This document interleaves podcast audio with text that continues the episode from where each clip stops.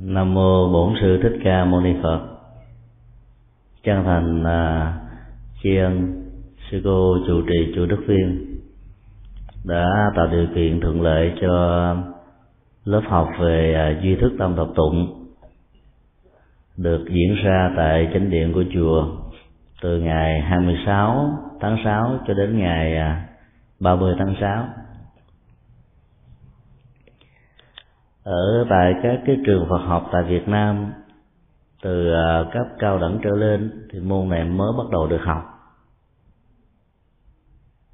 Ở các học đường ở trên thế giới đó thì môn Duy Thức Tam Thập Tụng được học vào năm cao học thứ hai. Sở dĩ nó được đưa vào năm cao học thứ hai là vì cái tính cách văn bản học của nó rất sâu sắc,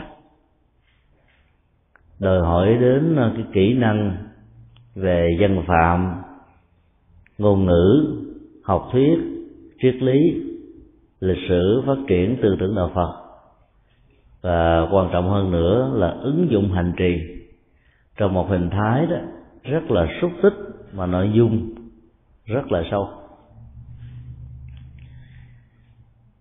Ý thức rõ về cái tầm quan trọng của nó như thế, việc uh, triển khai môn học này ở trong một uh, đối tượng thính chúng gồm nhiều thành phần khác nhau, khó có thể tránh khỏi những uh, khó khăn.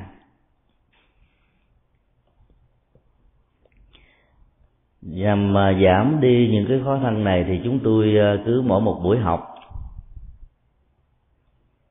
chọn ra một vài câu kệ trong số ba mươi câu kệ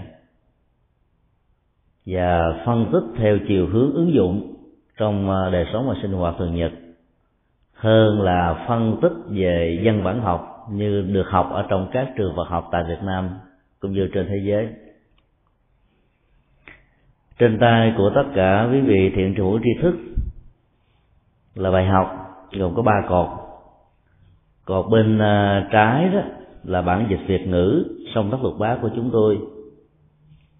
Cột chính giữa đó là phiên âm chữ Hán, và cột cuối cùng đó là chữ Hán, là bản dịch từ tác phẩm Quy Tắc bằng tiếng Sanskrit. Chương trình Phật học tại Việt Nam và nhiều nơi đã lấy cái bản văn này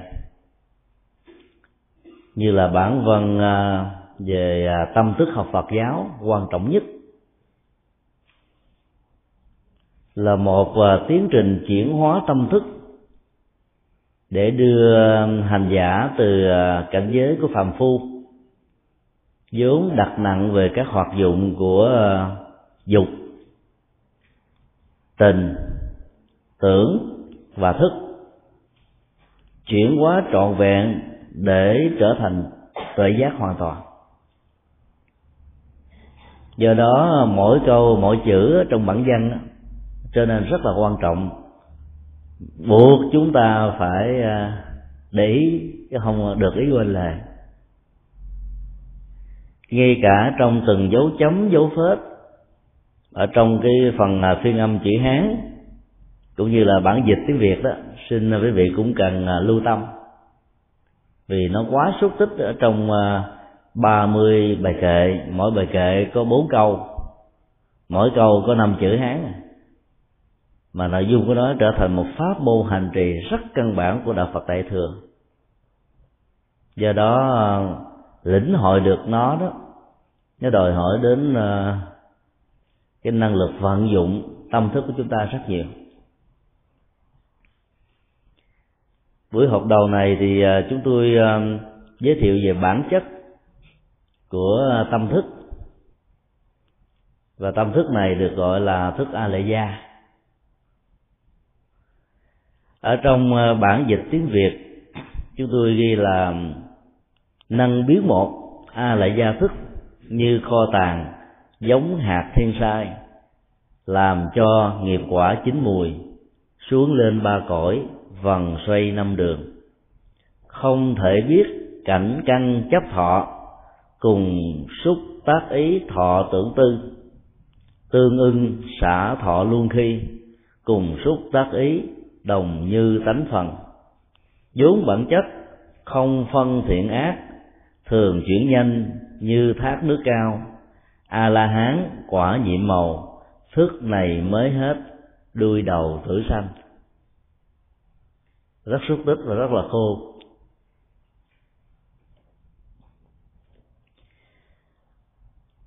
Bản văn chữ Hán chỉ có gồm mười câu. Hai câu đầu đó nó là về vế cuối của bài kệ thứ hai. Tám câu còn lại đó nó là khổ kệ thứ ba và thứ tư. Ở trong bản dịch tiếng Việt chúng tôi sử dụng thành mười hai câu song tác lục bát. Xin quý vị lưu tâm câu nào, từ nào, chữ nào được đặt trong dấu hoặc vuông đó là phần thêm vào của chúng tôi, nhằm hỗ trợ cho việc lý giải và hiểu một cách dễ dàng. Còn chữ nào đó nằm ở trong dấu hoặc đơn đó thì được hiểu nó là cái phần giải thích nghĩa, phần chua nghĩa, để giúp cho chúng ta có thể hiểu cái thuật ngữ hơi khô khan kế bên đó, mang truyền thống Phật học cách đây nhiều thế kỷ, tương đương với cái từ mà trong xã hội hiện tại của chúng ta đang sử dụng. Ví dụ câu thứ năm, chữ chấp thọ đó, chúng tôi mở một đơn là thân. Còn câu thứ tư đó, xuống lên ba cõi vần xoay năm đường, đây là cái câu chúng tôi thêm vào. Thì theo cái mật ước này đó, về sau khi chúng ta phát hiện ra cái nào có đấu dấu hoặc vuông là biết thêm vào, chứ không có trong chánh văn. Ai biết chữ Hán thì có thể đọc thêm các bài kệ ở cái vế cuối cùng đó. Và ý nghĩa của chữ Hán rất là sâu sắc. Dịch một câu chữ Hán gồm có năm từ ra một câu tiếng Việt sáu bảy âm tiết là cực kỳ khó. Vì ngôn ngữ chữ Hán xúc tích và ngôn ngữ tiếng Việt thì lại lượm thượm dài dòng. Giữ theo thể thơ đó thì nó khó lột tả hết được, và do đó cái việc mà chú giải từ đó nó trở thành như là một nhu cầu không thể thiếu.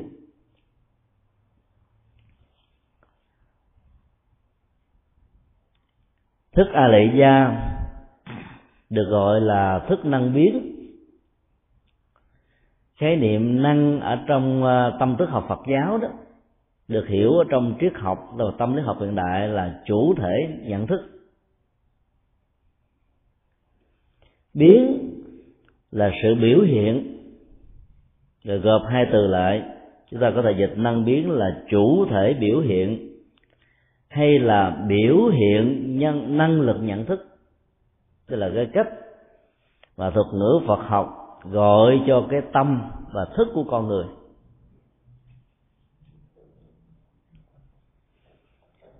Dùng từ năng biến là đối lại với sở biến.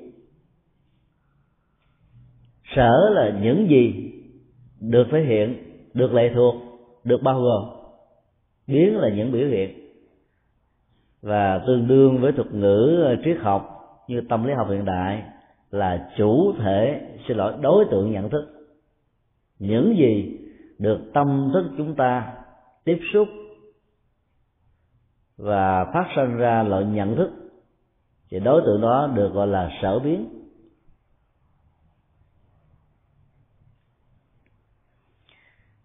Bản văn này định nghĩa thức năng biến thứ nhất, tức là thức A-la-gia. A-la-gia được định nghĩa trong nguyên ngữ hay là từ căn của tiếng Sanskrit là trú xứ của giống nghiệp. Về nghĩa đen á, chứ A-la-gia có nghĩa là cái nhà, cái kho, nơi trú ẩn hay là nơi hang động. Nói chung nó có một cái hình thù và không gian mà nơi đó tất cả những gì được nằm ở trong cái không gian với sự bao bọc chứa đựng để dẫn đến cái tiến trình an toàn và có tuổi thọ của những vật được chứa đựng đó, đó thì được gọi là A Lại Gia.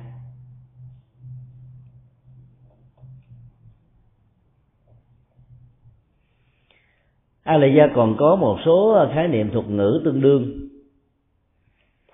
có khi được dùng là à, chủ thể biểu hiện, hay là thức vô cấu, thức bạch tịnh, Vô cấu nghĩa là không dơ, mà tịnh là thanh tịnh.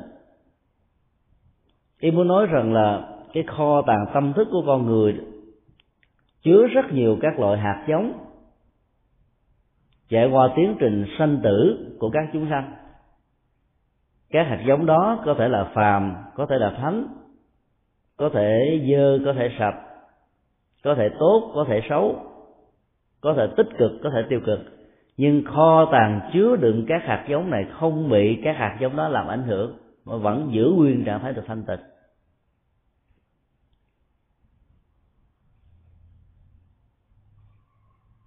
Chẳng hạn như chúng ta có một cái ly thủy tinh chứa đựng nước vào trong đó, để mà pha thời gian lâu, nước này bị tù động đó, dùng tay chạm vào cái thành trong của nước, thành trong của của cái ly, chúng ta có cảm giác là nó có cái bợ nhớt nhớt, mà để lâu nó trở thành hiu. Nghĩa là từ cái hoạt dụng bên ngoài của cái ly đó, mình có cảm giác rằng là cái ly này nó sạch và cái dơ. Nó dơ là do vì chúng ta không lau chùi để tình trạng nước tù động diễn ra. Nhưng bản chất của thủy tinh đó, thì không bị dơ và sạch này. Và do đó khi dùng những cái gì tác động lên nó đó, chứ giờ đó nó không còn nữa.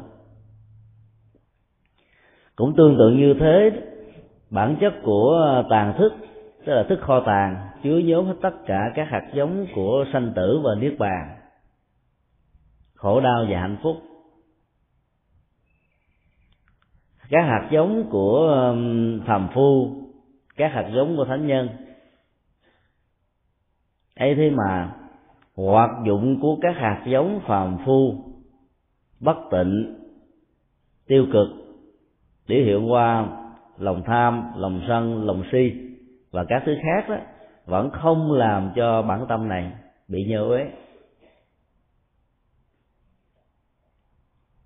Chính vì vậy mà nó có cái tên gọi là thức bạch tịnh hay là thức vô cấu. Ngoài ra đó, đứng về phương diện cấu trúc đó, thì thức A-lệ-gia còn được gọi là thức căn bản.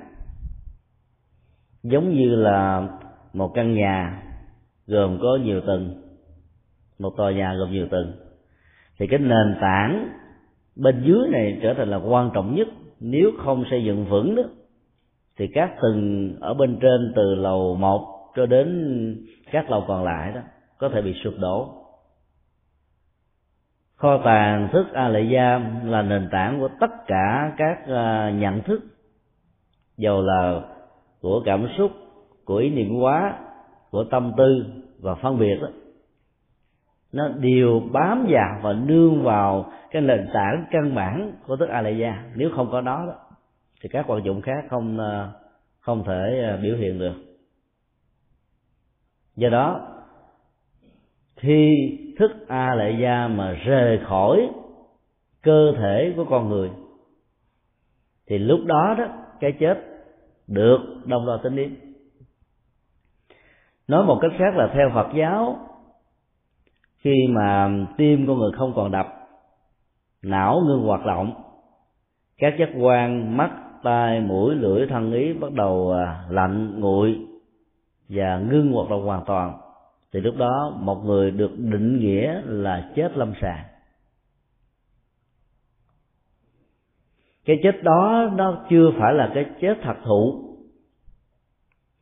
Cho đến lúc nào cái tâm thức A-lệ-gia, nơi có chứa nhóm hết tất cả những nền tảng của các giác quan, của sự sống đó, rời khỏi cái thân vốn do đất, nước, gió, lửa, nương vào tinh cha, trứng mẹ và nhờ sự hỗ trợ của vật thực mà thành đó, thì lúc đó cái chết mới thật sự là chết. Chính vì lý do này mà có những tình huống đó, một bệnh nhân qua đời theo dạng chết lâm sàng ở trong bệnh viện vài tiếng đồng hồ, vài ngày, sống trở lại. Hiện tượng đó diễn ra rất là, là thường xuyên. Ai làm những công việc giữ các hài xác ở trong các nhà xác của các bệnh viện thường tiếp xúc với những cái tình huống này rất nhiều. Khoa học không có cách thức lý giải tại sao một người đã chết vài tiếng vài ngày, não ngừng, tim ngừng, giác quan liệm tắt mà vẫn có thể sống lại. Họ chỉ cho đó là sự sự kiện đặc biệt cho thôi. Phật giáo lý giải là bởi vì cái tạng thức A-la-da nó còn nằm tại đó,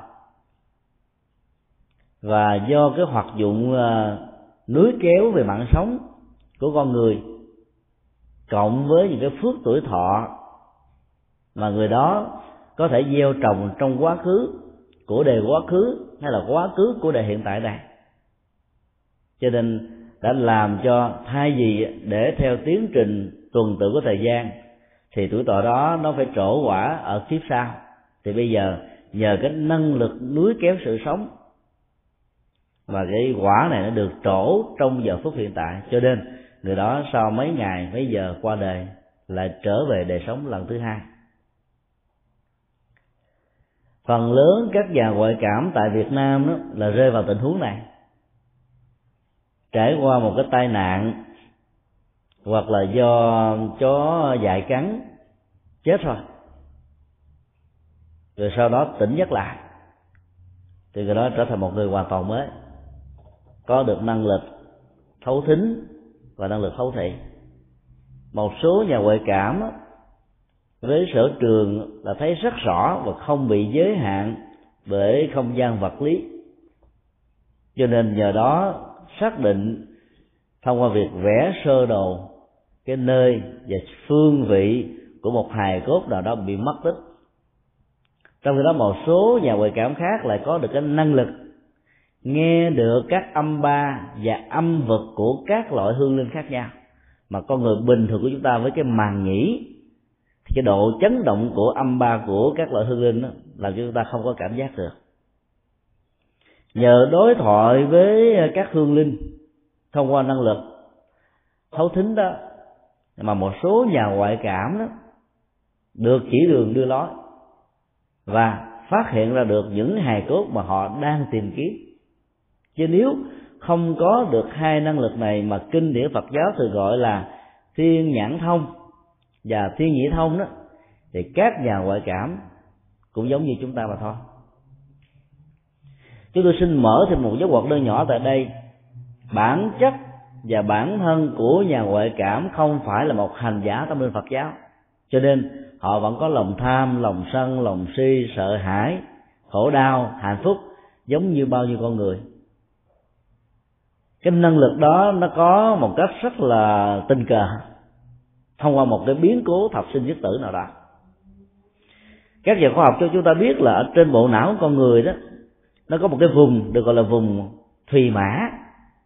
Vậy cái vùng này đó là cái trung tâm chứa giấu hết tất cả các loại năng lượng, hạt giống, kiến thức, dữ liệu.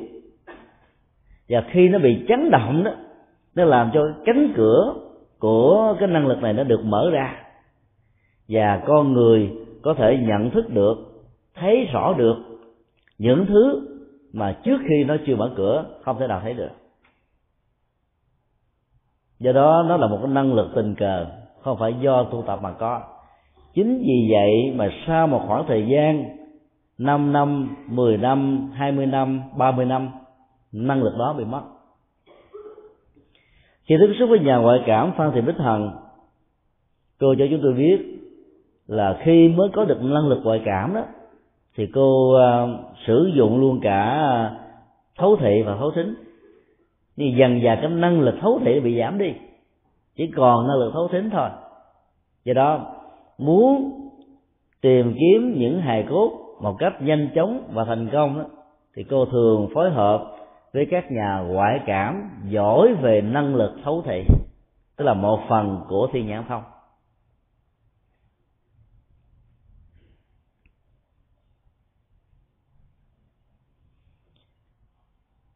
Trở lại vấn đề khi mà cái thức kho tàng, thức nền tảng, thức A-la-da có nhu cầu trở về lại cái thân thể vật lý này với sự hỗ trợ của phước báo về tuổi thọ và mạng sống đó, thì một người vừa quá cố hoặc quá cố trong khoảng một thời gian ngắn có thể trở lại với sự sống của con người.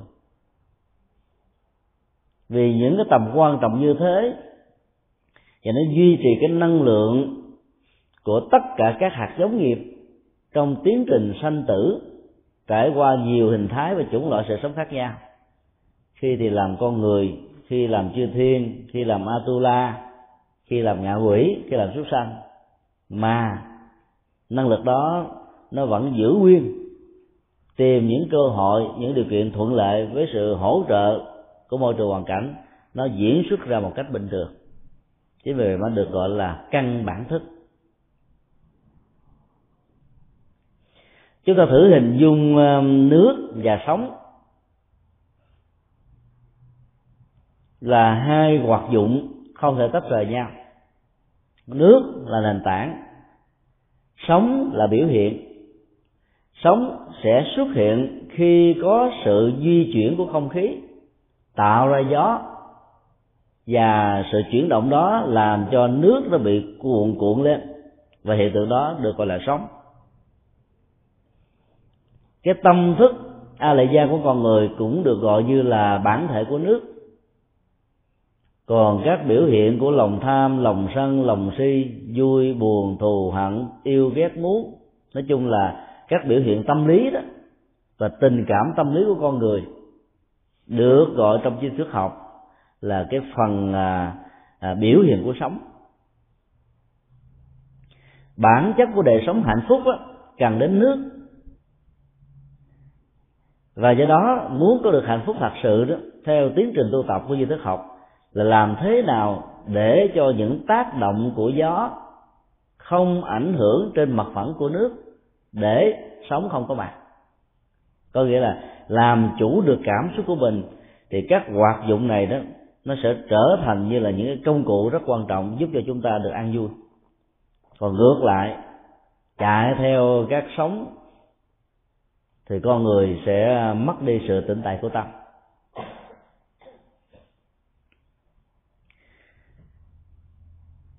Hình ảnh kho nhà, hang động, nơi trú ẩn là dịch sát nghĩa của từ a la gia.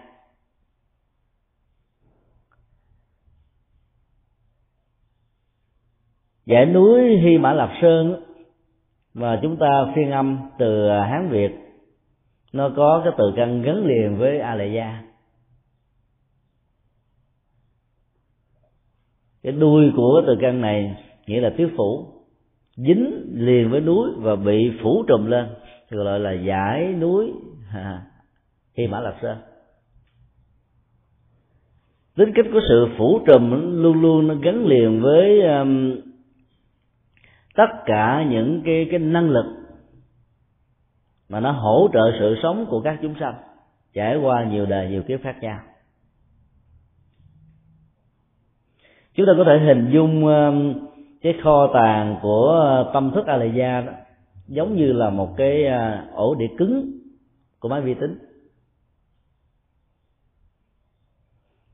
với một cái dung lượng, với một cái khối lượng, độ dày khoảng chừng hai xăng ti mét rưỡi, chiều dài khoảng chừng một phẩy tám xăng ti mét và bề ngang khoảng chừng một tấc một tấc hai thôi. Cách đây khoảng chừng hai mươi năm, chúng ta chỉ có được một cái dung lượng rất nhỏ, vài trăm em bê là hết rồi. Trong mấy năm trở lại đây đó thì cũng cái khối lượng đó mà người ta đã nhân lên được cái dung lượng của cái ổ đĩa cứng này trở thành là một gig, một gi bi, rồi sau đó là hai mươi, bốn mươi, sáu mươi, tám mươi, một trăm hai mươi, hai trăm, bốn trăm, sáu trăm, tám trăm, không biết bây giờ cũng chắc khoảng chừng này. Có lẽ trong một cái tương lai ngắn nữa đó thì cái dung lượng của ổ đĩa cứng này nó sẽ trở thành là là à, gấp mười lần theo cách mà chúng ta đang có hiện nay, là khoảng chừng sáu trăm gi bi là hết rồi.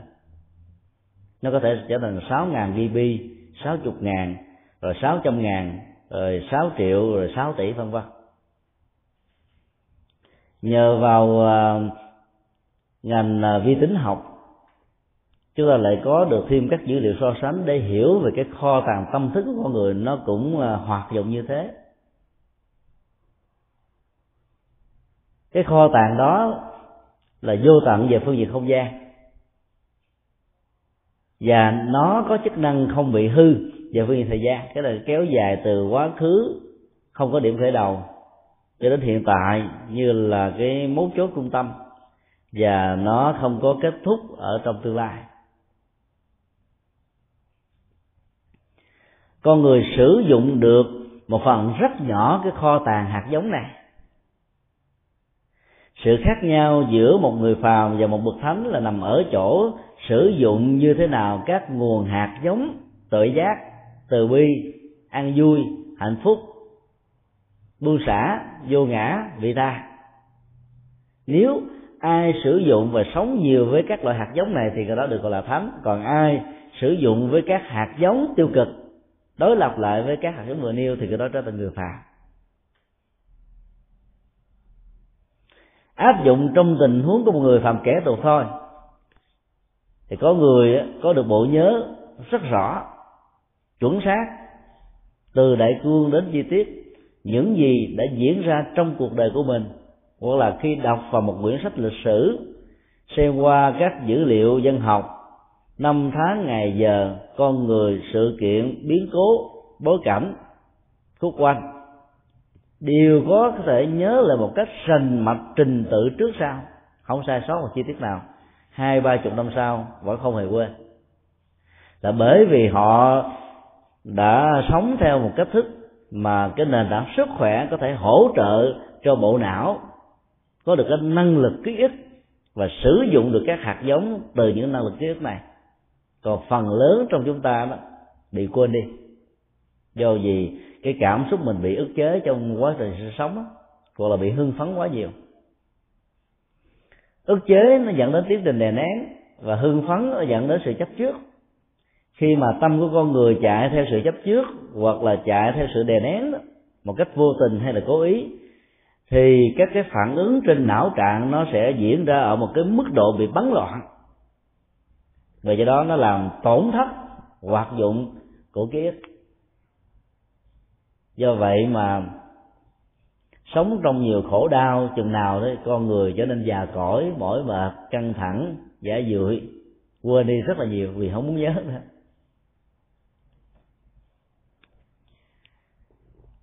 Chúng ta thử hình dung một cái máy vi tính sử dụng trong vòng hai năm mà mình không có sắp xếp,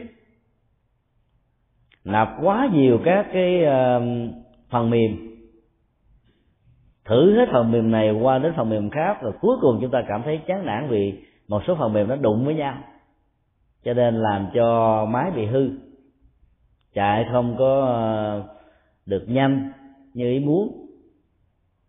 Thì trong trường hợp đó đó, chúng ta cần phải format cái máy, mà format cái máy không gì khác hơn là format là cái hard disk thôi, để cho tất cả các loại rác rưởi và những thứ nó đi ngược lại với sự chạy rồi hoạt động thuận lợi của cái máy đó được điều chỉnh và được phục hoạt. Thì lúc đó chúng ta như là có được một một cái máy mới vậy. Cũng tương tự theo cái cấu trúc này, cái kho tàng tâm thức Alaya của chúng ta và các loài chúng sinh đó, cứ mỗi một đời một kiếp vậy đó, nó chứa nhóm ở trong não trạng hàng nghìn nghìn nghìn nghìn tỷ các loại tập tin, rồi các loại chương trình, trong đó có rất số rất nhiều cái số tập tin và chương trình hoàn toàn không có lợi cho hạnh phúc, không có lợi cho tiến hóa, không có lợi cho à, chuyển hóa tâm thức, như là chúng ta có thói quen bám víu vào đó và xem nó như là một phần của sự sống. Chúng ta giữ hết tất cả những tập tin, các dữ liệu này ở trong não trạng của mình, cho nên cái ứng xử của chúng ta trở thành một người phàm kẻ tục.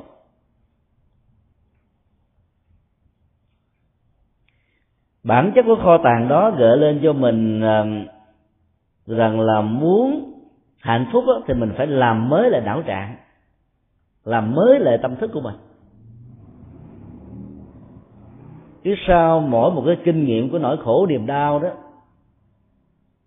thì cái bề mặt sống của tâm thức nó, nó dâng trào xung đột ghê gớm lắm, và làm cho bản chất của nước vốn là cái cần thiết lại trở thành mất đi cái diệu dụng của nó, bởi vì cáo bẩn đục dơ sẽ xuất hiện. Cho nên muốn làm và muốn sống với hạnh phúc, chúng ta phải format lại tâm thức của mình. Ở trong Phật giáo rất may mắn là nhiều pháp môn để giúp cho mình làm mới lại tâm thức. Ví dụ như trong Tịnh Độ Tông có pháp môn sám hối, là một nghệ thuật làm mới tâm thức. Các tâm thức đó nó bị vắng bột, vắng đục, vắng đục bởi lòng tham, lòng sân, lòng si, nói chung là các hoạt dụng tâm lý tiêu cực một cách vô tình hay cố ý, do hoàn cảnh, do cái nghèo, do bị áp lực, do sở thích, do đam mê, do vướng vào các cái bẫy. Thì nhờ cái cái cách thức sám hối, chúng ta gột vỏ và tẩy rửa hết tất cả những cái bận nhơ này đi, chúng ta trở thành một con người thanh tịnh, an vui và hạnh phúc. Phương pháp thiền quán cũng là một cách thức làm mới tâm thức. Hít thở với chánh niệm, duy trì sự hiện hữu và song hành của thân và tâm trong bất kỳ một nơi nào qua các cái cử chỉ đi, đứng, nằm, ngồi. Chúng ta làm cho cái năng lượng của tâm thức không bị đánh mất ở trong tiến trình sự sống, và do đó các nỗi khổ niềm đau đó nó không có dịp để bám víu vào. Thì tâm thức chúng ta giống như là sóng đang trào dâng, bỗng dưng lặn xuống trở thành một mặt nước bằng phẳng như là hồ thu, và các cái cáo bận của nỗi khổ niềm đau nó sẽ đọng lại ở dưới đáy của mặt nước. Cái tiến trình làm mới tâm thức như vậy nó có và trở thành là trọng tâm của tất cả các pháp môn hành trì ở trong đạo Phật. Nếu sau khi thực tập một thời gian mà cái năng lực tâm thức không được chuyển hóa và nỗi khổ niềm đau nó không được kết thúc đó, thì chúng ta biết rằng là sự tu tập của mình là có vấn đề. Do đó đừng có bận tâm pháp môn hành trì này là pháp môn gì: thiền, tịnh độ, mật tông, pháp hoa, tam luận, vân vân. Mà quan trọng là chúng ta có làm và thực tập đúng cái pháp môn với tông chỉ của nó hay không. Bởi vì khi thực tập đúng á, thì sự làm mới tâm thức nó sẽ được diễn ra. Và cái tiến trình là làm mới tâm thức đó chúng tôi tạm gọi là format tâm thức.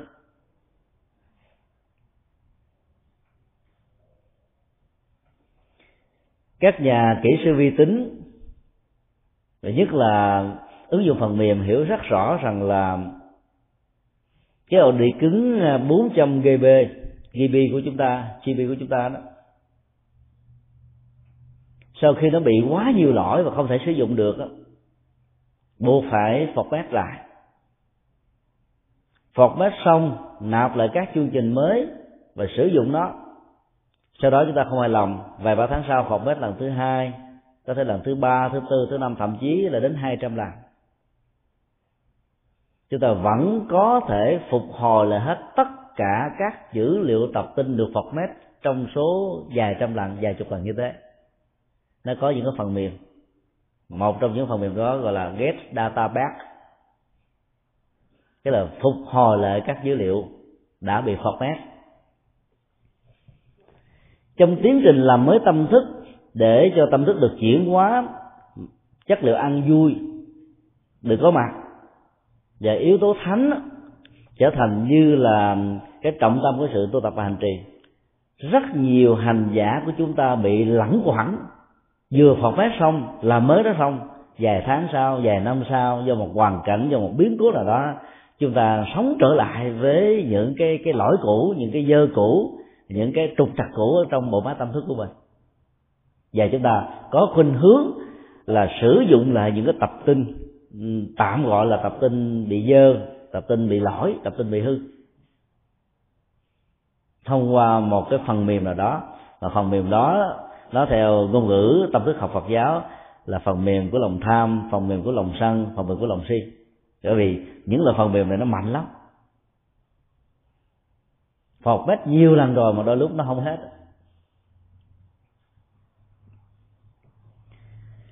Ở trong duy thức học Phật giáo đưa ra ba khái niệm về ý nghĩa cái kho tàng, cái kho chứa của tâm thức là năng tàng, sở tàng và chấp tàng. Toàn là những cái khái niệm rất là cô động, ấn tượng nhưng cũng rất là khó hiểu. Năng tàng là nói về cái bản chất kho chứa tâm thức của con người đó, nó có năng lực chứa tất cả các loại hạt giống phàm và thánh, khổ và vui, từ nhiều đời kiếp về trước cho đến nhiều đời kiếp về sau, không hề có giới hạn. Nó giống như hình ảnh của một cái không gian giãn nở. Cái mức độ giãn nở của kho tàng tâm thức này đó, nếu tâm lượng con người nhỏ thì nó còn lại như là một hạt cát, và nếu chúng ta chuyển hóa được nó thì có thể nó lớn như là vũ trụ vô biên không cùng tận. Sự hơn và thua nhau ở trong tiến trình tu tập đó, là, là nằm ở cái chỗ chúng ta vận dụng các pháp môn như thế nào để cho cái tâm thức đó nó được lớn ra, lớn theo chiều chiều, chiều chuyển hóa, và nó giảm thiểu một cách tối đa những bợn nhơ của tham sân và si, thì yếu tố bị nhỏ hẹp lại trên chiều hướng của tâm lý ích kỷ nó không có mặt. Nó khác hơn cái hình thù của ổ đĩa vi kính. Ổ đĩa cứng đó, cái dung lượng nó giống nhau, cái, cái, cái khối lượng giống nhau, nhưng dung lượng của nó được tăng giảm là tùy theo cái cách thức người ta khai thác các chức năng để tạo ra các cái ô, mà mỗi một cái ô như vậy nó chứa các loại dữ liệu, và khi chúng ta sắp xếp máy lại đó thì máy móc nó sẽ sắp đâu vào đó, dữ liệu nào tập tin nào vào cái ô này, dữ liệu nào tập tin nào vào cái ô khác. Thì trong cái kho tàng bộ não tâm thức của con người nó có nhiều tập tin của phàm phu, nhiều tập tin nửa đời nửa thánh, nửa đời nửa đạo, có những tập tin của hạnh phúc, có những tập tin của khổ đau, đầy dẫy hết trơn, mà nó không mất đi. Nó có thể bị hỗn độn càn khôn. Thấy được điều đó đó, không cho phép mình ỷ y rằng là cái con đường tu tập của mình trong một cái giai đoạn nào đó được xem như là kết thúc. Chúng ta có cảm giác có nhiều hành giả sau khi thực tập vài năm, rồi bây giờ tôi khỏe lắm rồi, không còn ham muốn gì trên đời nữa chứ, cho cho tiền cho bạc xúi dục tôi hay là khích lệ tôi cỡ nào nữa, tôi cũng không bao giờ rơi vào con đường xấu, và nhất là tình cảm tôi không còn gì hết trơn, hết muốn rồi, tuổi này hết muốn rồi. Cái đó là chúng ta làm. Cái đó nó chỉ là cái nỗ lực ban đầu của Phật mét cái ổ đĩa tâm thức thôi, là cái hạt giống đó nó còn nằm nguyên bên trong đó. Là bởi vì sau khi chúng ta sử dụng tâm thức vài chục năm trong cuộc đời đó,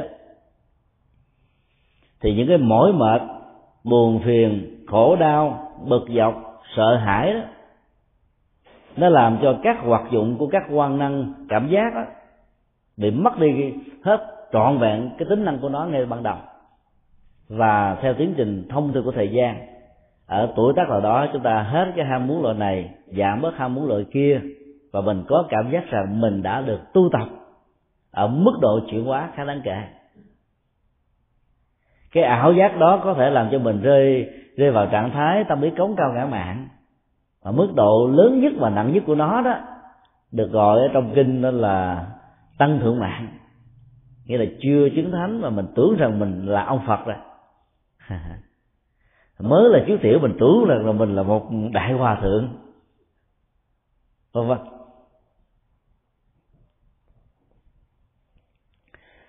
Sở tàng là một khái niệm chỉ cho tất cả các nội dung và các hoạt dụng của tâm thức.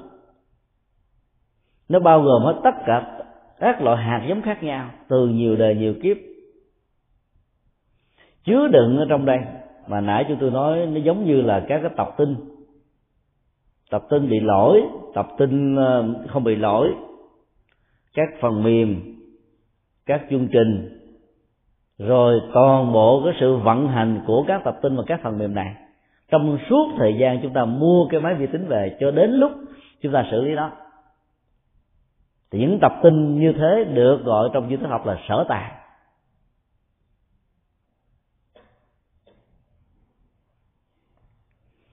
Cái năng lực thứ ba của kho tàng tâm thức là chấp tàng, tức là nó bám víu vào cái năng lực kho kho chứa này, và nó bám víu vào các hạt giống có được chứa đựng trong kho này, để để duy trì năng lượng của cái đó, nó nuôi dưỡng, nó đảm bảo, nó nó nó phát triển theo một cách thức mà nó muốn. Nếu nó không có được cái năng lực này thì sau một cái thời gian đó thì mọi thứ tan biến, nó không còn nữa. Vì nó có phần chấp tàng, tức là nó bám víu, nó dính lại, giống như cái chất keo hay chất sơn nó dính vào trong tường. Giờ đó mà gỗ được đảm bảo rồi, các vật liệu cho là sử dụng đó, nó đỡ bớt hư hao đi. Thì cái phần chấp tàng của thức A Lệ Gia nó cũng như thế, nó bám víu vào cái kho, và để duy trì phát triển cái kho đó. Cái kho đó là kho các hạt giống từ phàm phu cho đến thánh nhân, từ khổ đau cho đến hạnh phúc, hầu như là không có bất kỳ một hạt giống nào, một vật liệu nào, một sự vật nào mà không chứa đựng ở trong cái kho tàng tâm thức này, và không bị nó bám víu duy trì.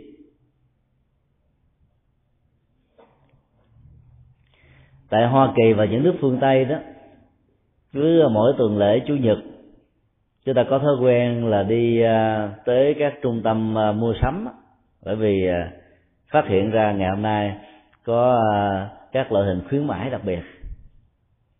Mình vác chúng về trong nhà, bỏ trong kho, bỏ trong phòng, bỏ trong bất cứ chỗ nào nó có có có cái chỗ để mình chứa. Rồi lâu mình thấy sao nó nghẹt quá đi, đầy đi đâu thấy cũng dướng, đi đâu cũng thấy víu, đi đâu cũng thấy nó mỏi mệt quá, cho nên sắp xếp bỏ ra cả ngày sắp xếp lại. Thì cái kho hạt giống đó, đó cái cái cái cái nhà chúng ta nếu chúng ta biết sắp xếp lại đi, nó rất là gọn, nhanh, đẹp, nó tạo ra cái cảm giác thoải mái. Còn nếu mình để nó đâu đó nó bồn chồn, lộn xộn đó, ai cũng có cảm giác khó chịu hết trơn.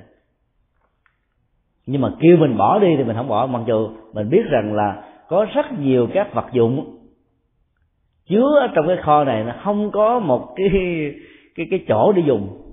Nói theo người người Việt Nam xưa, tức là à, nuôi quân bảy năm để đấu có ngày. Rồi mình chứa kho cả biết bao nhiêu năm tháng, mà đôi lúc không có một lúc nào để có cái dịp sử dụng, vì thấy tiếc quá, rẻ quá, không mua uổng, mình chứa về hết. Thì cái năng lực chấp trước đó đó, năng lực bám vào nó với cái trạng thái là tiếc nuối hay là thích thú đó, nó làm cho các cái vật dụng ở trong nhà của mình mặc dù không có tính năng sử dụng mà mình vẫn giữ nguyên nó. Có người nào có bản lãnh lắm, lâu lâu làm tổng vệ sinh rồi bỏ hoặc là tặng cho những người nghèo khó, nhưng mà mình vẫn còn giữ lại cái nào còn xài được còn giữ lại. Thì cái đó nó gọi là chấp tàng, tức là cái năng lực duy trì giữ nó. Cái chữ chấp tàng đây nó có hai ý nghĩa, vừa phương diện tích cực, vừa phương diện tiêu cực, vừa tốt lẫn xấu. Hãy cái gì là đối tượng của nó, nó bám nó giữ. Đối tượng là tốt thì nó giữ cái tốt, đối tượng là xấu giữ cái xấu. Nội dung các vật dụng đó là là có giá trị thì nó giữ theo nghĩa có giá trị, mà không có giá trị thì nó giữ theo nghĩa không có giá trị. Ba khái niệm năng tàng, tức là cái năng lực của chứa nhóm trong một cái kho. Sở tàng là các đối tượng, các đối vật, các uh, dụng cụ, các sự việc được chứa ở trong cái kho này. Và chấp tàng là cái gì có với tư cách là một cái kho, với tư cách là các vật dụng cho cái kho, thì đều được chúng ta giữ, duy trì, bảo quản cho những mục đích sử dụng của cá nhân và là của tập thể. Cho đó được gọi là chấp tàng.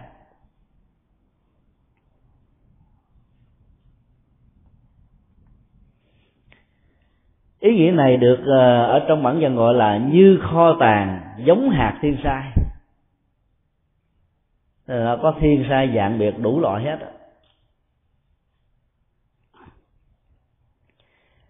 Cái truyền thống ăn thôi nôi của dân tộc Việt Nam là ảnh hưởng Phật giáo và tâm thức học này nhiều lắm. Khi sanh ra một đứa con được một năm tuổi đó, chúng ta làm lễ lễ mừng sinh nhật đầu tiên. Trong lễ mừng sinh nhật này, các vị sư Phật giáo từ xa xưa đã hướng dẫn cha mẹ của đứa bé bài biện ra trước mặt nó tất cả, càng nhiều càng tốt, những vật liệu mà mỗi một đơn vị vật liệu đó phải tượng trưng cho một ngành, một nghề, một sở thích, một khuynh hướng, một sự lựa chọn và một sự quyết định. Thì lúc đó chúng ta sẽ có thể đón biết được cái khuynh hướng hướng nghiệp, cá tánh, sở trường, sở đoản của con em của mình.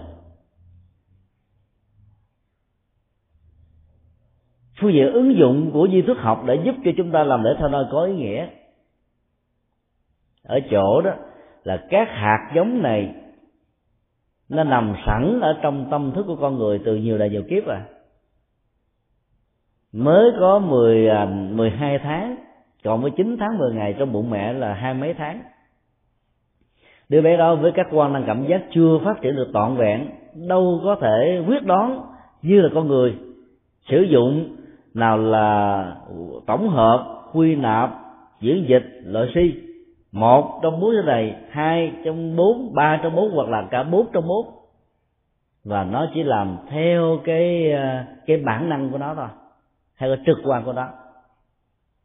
Cái năng lực đó nó được gọi là chấp tà, tức là cái gì nó được lặp đi lặp lại trong tâm thức của đứa bé ở cái đời gần nhất, nó sẽ trở thành như là cái cái lực quyết định giúp cho chúng chọn lựa cái đó, và nó thể hiện lên như là cái sở thích.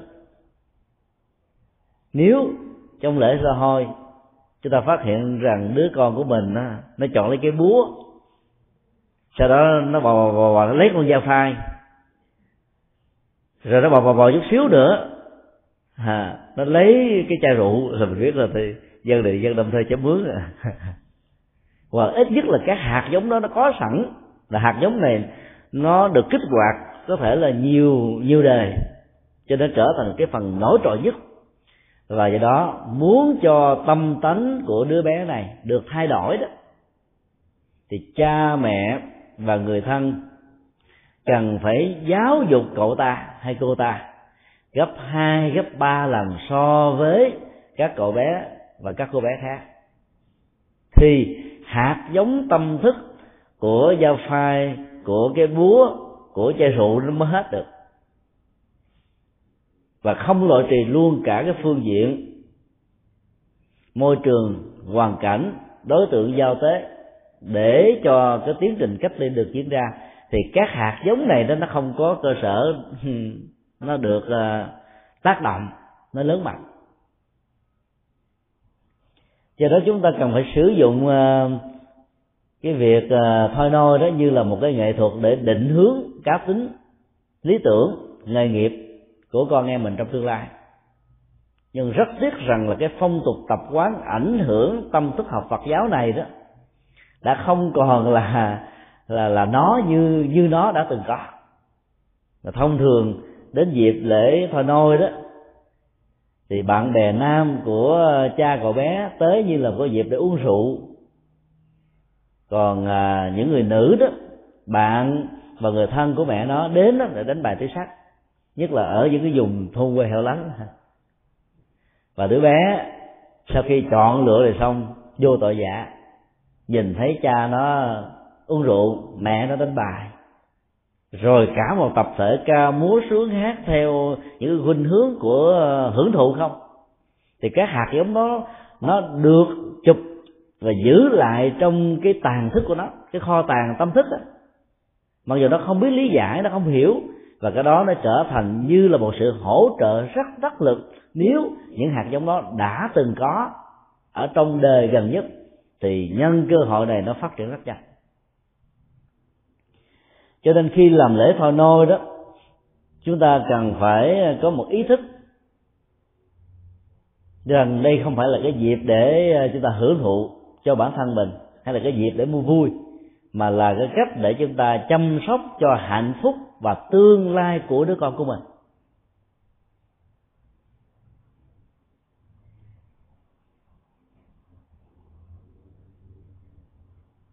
Nếu vợ chồng và gia đình đó làm người bác sĩ với nguyện vọng muốn cho đứa con trong ngày lễ thơ nôi trở thành bác sĩ trong tương lai, mặc dầu nó không chọc lấy cái ống chích, cái ống nghe, ống thở tượng trưng cho ngành bác sĩ.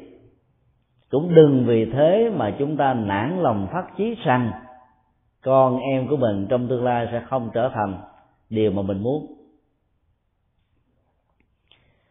Bản chất của các hạt giống đó có thể được chuyển đổi, có thể được thay thế, và yếu tố nỗ lực mà kinh gọi là tinh tấn đó, trở thành là trọng tâm nhất.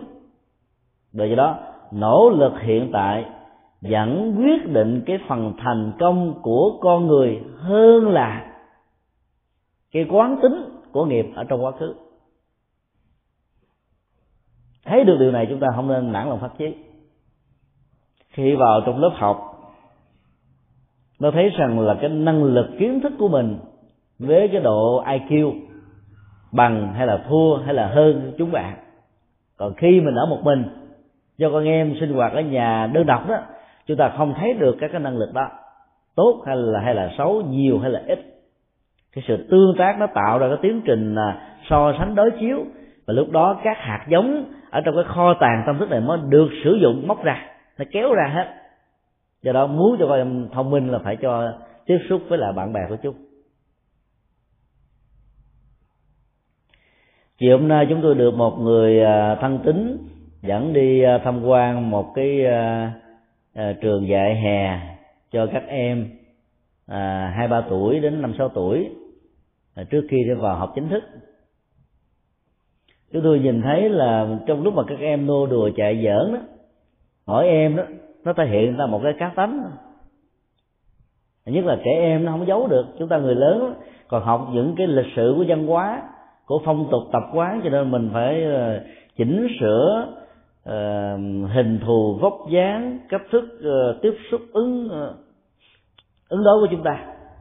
Còn trẻ em nó thể hiện ra một cách rất là hồn nhiên, cho nên hạt giống nào nhiều nó sẽ trỗi dậy, hạt giống nào ít nó sẽ bị lắng chìm. Và nhìn vào dáng đi, điệu bộ, giọng nói, cử chỉ của đó, chúng ta có thể biết được phần nào tâm tánh của đó.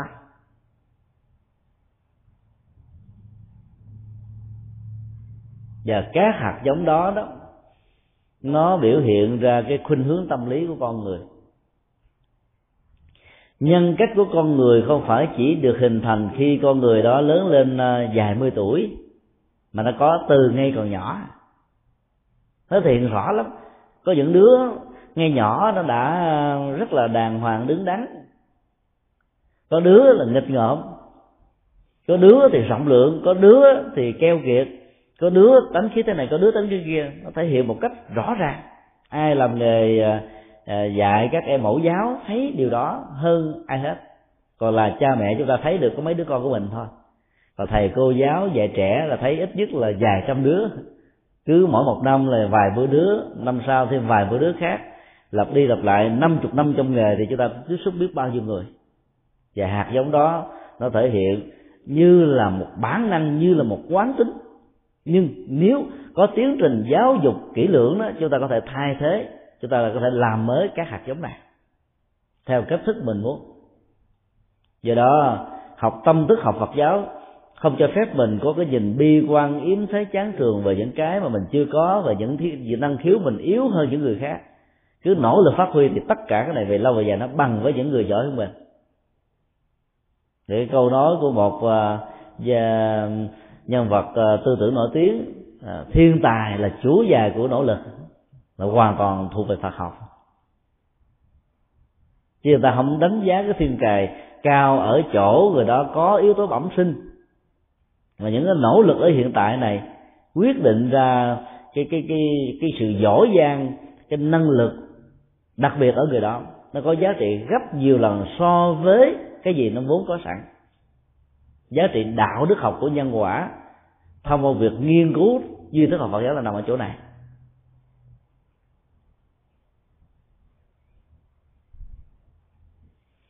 Câu thứ ba của bài kệ là làm cho nghiệp quả chín mùi. Đây là nói về cái chức năng của kho tàng thức Aleya, có thể làm cho các hạt giống của nghiệp nó được chín mùi trải qua tiến trình đời sống của con người, của các chủng loại nói chung. Sự chín mùi của một hành vi nghiệp nó diễn ra trong năm đường. Do đó chúng tôi đã mở thêm cái dấu hoặc vuông giới thiệu thêm xuống lên ba cõi, vòng xoay năm đường. Ba cõi là ba cái cảnh giới tâm thức: dục, sắc, vô sắc. Còn năm đường là năm loại hình chúng sinh. Có thể một số vị tại đây sẽ thắc mắc làm sao không nói sáu đường, vì đọc trong các kinh nó thấy sáu đường mà đây nó có năm đường. Chúng tôi um, trung thành với các bản văn Phật giáo trong giai đoạn đầu, đặc biệt là kinh uh, Tăng Chi ở phẩm uh, Năm Pháp đó, chỉ đề cập đến năm loại hình chúng sanh. Đó là con người ở hành tinh này, con người ở các hành tinh tốt hơn là chư thiên, con người ở hành tinh mà cá tính nóng giận hơn là Atula. Nhân, thiên, Atula đều là ba cảnh giới của con người ở ba cấp độ tâm thức khác nhau. Súc sanh, và nó đủ, nó rộng hơn đó là bàn sanh hay là động vật, là cảnh giới thứ tư, và ngạ quỷ là cảnh giới thứ năm. Ở đây đó, mỗi một cái cảnh giới sống đó, nó tượng trưng cho một chủng loại sự sống. Trong khi đó khái niệm địa ngục đó, nó nói về cái cái không gian sự sống, cảnh giới sự sống hơn là loại hình sự sống. Do đó nó được vay mượn từ các truyền thống uh, tôn giáo của Ấn Độ như là một phương tiện giáo dục thôi, để giúp cho người ta bỏ ác làm lành.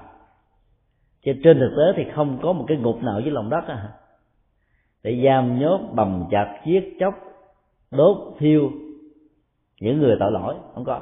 Mà chính nghiệp xấu của con người đốt, chặt, bầm, giết, hãm hại con người hàng giờ, hàng giây, hàng phút, và sống trong tình trạng đó thì con người đưa gọi là sống trong tù ngục. Trước khi qua đây thì cái ấn bản um, kinh Địa Tạng được chúng tôi phiên dịch đó, đã được uh, phổ biến hai chục ngàn quyển và phổ biến rất nhanh. Thì trong bản dịch mới này tất cả các khái niệm địa ngục đó, được chúng tôi đổi thành là tu ngục. Ý nghĩa đó nó có giá trị về phương diện nhân bản, về phương diện xã hội, về phương diện đạo đức, về phương diện triết lý.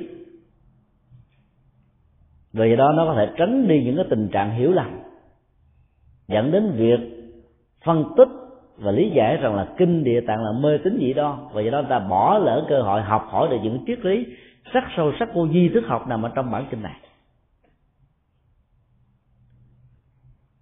Cho nên cái loại hình sự sống đó, nó chỉ gồm có năm thôi. Ở trong kinh có mô tả về loại hình là Atula với định nghĩa rất ngắn bốn chữ: tợ thiên phi thiên, tức là hình thù vóc dáng và phước báo đó nó gần gần. Tợ là gần như là chư thiên, nhưng trên thực tế thì không giống và không bằng được chư thiên. Và nếu chúng ta để ý các mô tả chi tiết từ các kinh tạng Bali đó, thì Atula có hai hình thù: nữ thì đẹp tuyệt vời, sắc nước hương trời, nghiêng thùng đổ nước, mà nam á, thì xấu đau xấu đớn à. Và do đó nó luôn luôn có những cuộc chiến tranh giữa Atula và chư thiên. Hai bên này đấu nhau dữ lắm, đấu nhau vì uh, phụ nữ của Atula đẹp quá, và trong các cuộc chiến đó, Atula luôn luôn là kẻ chiến bại, không thắng được chư thiên. Thì vậy chúng ta có thể hiểu là Atula là là một loại hình con người ở các hành tinh khác, mà cái phước tướng của người đó đó có thể đẹp hơn con người của chúng ta chút xíu, nhưng mà xấu hơn chư thiên nhiều lắm, nghĩa là mình xấu hơn chư thiên còn nhiều nữa. Và đây là ba cấp độ đời sống của con người ở ba cái cái cảnh giới hay là ba hành tinh khác nhau. Gần đây các nhà phi hành gia Hoa Kỳ chúng ta biết là dự kiến vào khoảng năm hai không một lăm thì việc du hành lên mặt trăng sẽ có thể thực hiện được. Bây giờ ta đang quảng cáo bán vé rồi. Ai mua trước trong số một trăm người sẽ được giảm giá đặc biệt là ba trăm năm mươi ngàn Mỹ Kim một vé. Còn ai mua sau thì sẽ phải trả từ bốn trăm ngàn trở lên và có thể cao hơn nữa, tùy theo thời điểm. Còn Trung Quốc thì ni quyết tâm là năm hai không hai không đó là phải đưa người đổ bộ lên mặt trăng và sống ở trên trển nữa. Nhờ cái sự phát triển của khoa học hiện đại, chúng ta thấy rằng là những cái chủng loại con người và chúng sanh khác nhau được mô tả trong kinh nó không phải là cái chuyện quan đường nữa. Có thể là hai mươi năm sau, ba mươi năm sau các nhà khoa học cho chúng ta biết là không chỉ uh, có các cái um, uh, hành tinh như là mặt trăng, mà nó còn có nhiều hành tinh có sự sống con người. Vấn đề còn lại là làm thế nào để đến được ở chỗ đó trong khoảng thời gian mà con người vẫn còn có được cái tuổi thọ để lên trên đó mà sống. Các nhà khoa học cho chúng ta biết rằng là cái múi thời gian giữa mặt trời mặt trăng nó đã khác nhau. Một ngày một đêm ở trên mặt trăng bằng một tháng ở trên cái hành tinh của mình đang sống.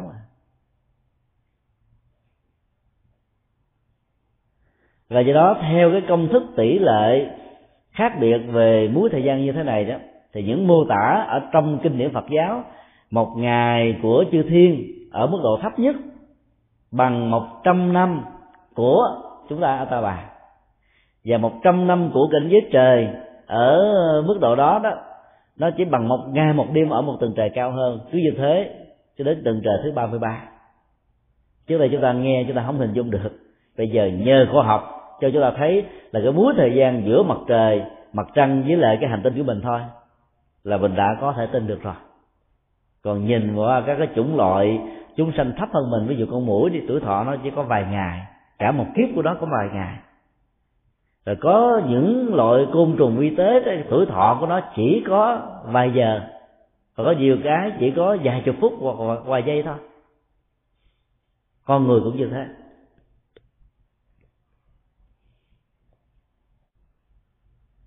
Khi mà cái năng lực của các hành động nó được chín mùi trải qua cái sự duy trì của tâm thức A Lệ Gia, thì con người sẽ phải lẳng quẩn lên và xuống ở trong ba cõi và năm đường. Chúng tôi thích dùng năm đường hơn là sáu đường.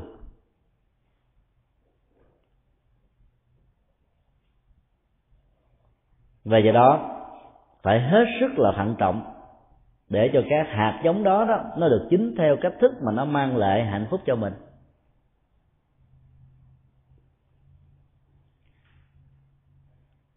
Phương pháp hồi hướng công đức trong Phật giáo là một trong những nghệ thuật để đẩy lùi cái tiến trình chính của nghiệp trong một số tình huống cụ thể.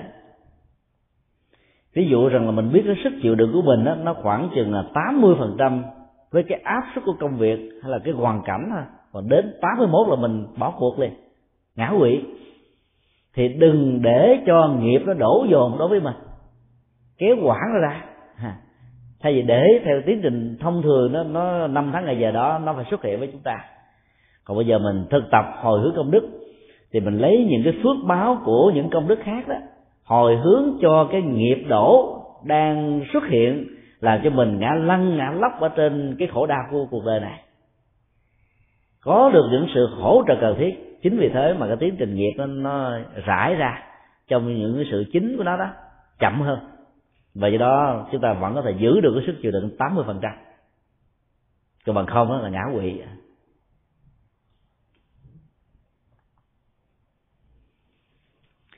Sự chính của nghiệp được duy thức học định nghĩa đó gồm có um, ba dạng.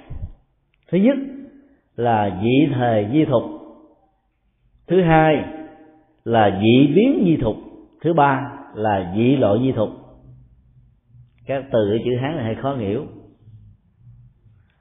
Dị thời di thục đó là sự chính của nghiệp nó lệ thuộc vào tính thời gian.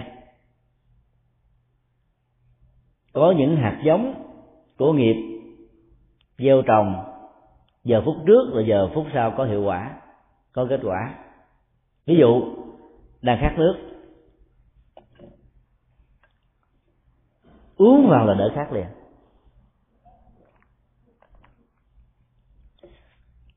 Chẳng những chúng ta có cảm giác đỡ khát mà nước nó đưa vào ở trong thanh quản, đưa vào trong cơ thể, nó hỗ trợ cho cái quá trình trao đổi chất, làm cho các tế bào được làm mới, các cái neuron thần kinh nó được kích hoạt tích cực, và con người thấy sảng khoái, tươi mát vô cùng. Thì trong tình huống này chúng ta thấy cái nghiệp chín mùi của cái hành động uống nước đó, nó diễn ra trong một cái khoảng thời gian rất là ngắn. Rồi nếu chúng ta tiếp tục uống, uống nhiều quá cái bị đau bụng luôn, căng phòng cái bao tử lên, thì cái đó cũng là cái cái loại chính theo cái thời gian cấp bách. Phần lớn các hành động trong cuộc đời của chúng ta nó rơi vào tình huống này. Cầm ngón tay đưa vào trong lửa, tưởng mình có được chiếc dương chỉ mà không ngờ cái ngón tay bị đốt thiêu, trở thành cục. Đó là chính tức khắc. Và có nhiều việc làm mới vừa làm không, người ta chửi mình quá trời quá đất. Thì cái hiện tượng của nghiệp chín mùi theo cái tiến trình thời gian ở hiện tại ngắn đó đã làm cho nhiều người có khuynh hướng sống theo mì ăn liền.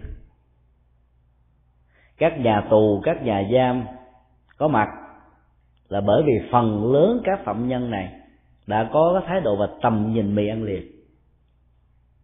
Muốn đầu tư một cái gì đó rất là đơn giản, không có tốn vốn, không cần phải chăm sóc, không cần phải đeo đuổi nỗ lực, mà lại có một thành quả tức khắc tức thời.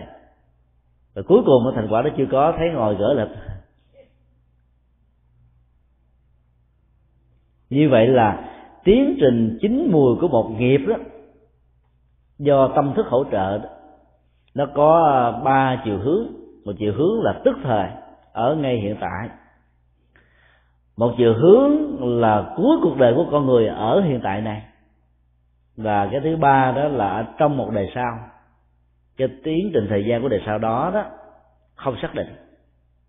Có khi là à, năm thứ nhất của đời sau, có khi là mười tuổi của đời sau, có khi là hai mươi tuổi của đời sau, có khi là ba mươi tuổi, có khi là hai đời sau, khi ba đời sau, khi bốn đời sau, hay là nhiều chục đời sau.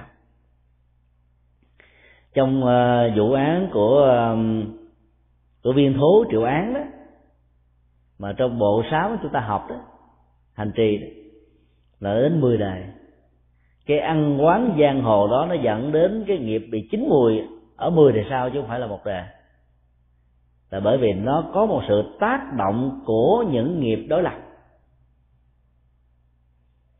Khi chúng ta thể hiện một cái hành vi nào đó, không nhất thiết là sự trổ nghiệp quả của nó sẽ diễn ra tức thời, mà nó phải kéo dài ra. Dầu người ta có thể muốn mà nó vẫn không nhất thiết là xuất hiện. Ví dụ sau khi chúng tôi uống hết ly nước này và muốn có thêm một ly nước khác để uống, mà xung quanh trên cái điện này không có một cái chai nào hết á, dầu mình có muốn, mình muốn không được. Sau khi giảm mới được uống, mà muốn uống phải xuống phòng khách của chùa. Ha. Nó phải mất một cái thời gian nào đó nó mới có. Là bởi vì nó bị những cái cái tiến trình của các nghiệp khác đối lập lại, hoặc không đối lập nhưng mà nó diễn ra theo một cách thức không thuận lợi. Cái sự không thuận lợi đó tại vì đang ngồi giảng, chẳng lẽ đi giảng nói quý vị ngồi chờ chút xíu chúng tôi uống nước lên tiếp, không được. Nó bị cách trở.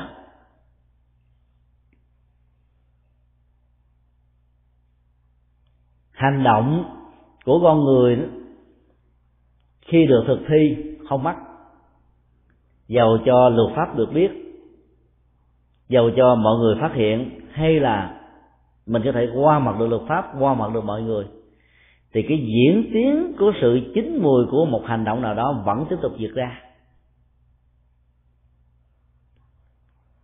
Mà khi nó chín mùi rồi rồi chúng ta không chạy đâu khỏi được hết đó.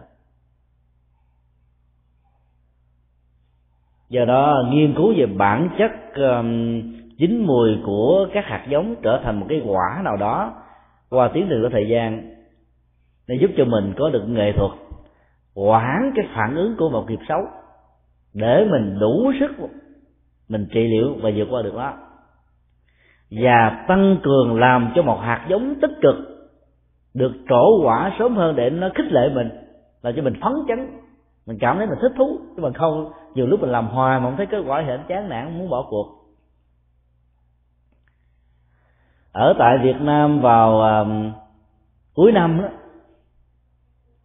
thì ai nấy đều uh, nao nức để hướng về ngày Tết. Một trong những cái loại hoa để trưng Tết đó, nếu đối với dân miền Nam đó, là cây mai, thì đối với người miền Bắc đó, là cây đào. Các nhà trồng mai và trồng đào đó, phải nghiên cứu thời tiết khí hậu dữ lắm. Nếu năm đó khí hậu nóng nhiều thì mai và đào sẽ nở sớm, khí hậu quá lạnh thì chúng sẽ nở muộn, và do đó đều dẫn đến phá sản.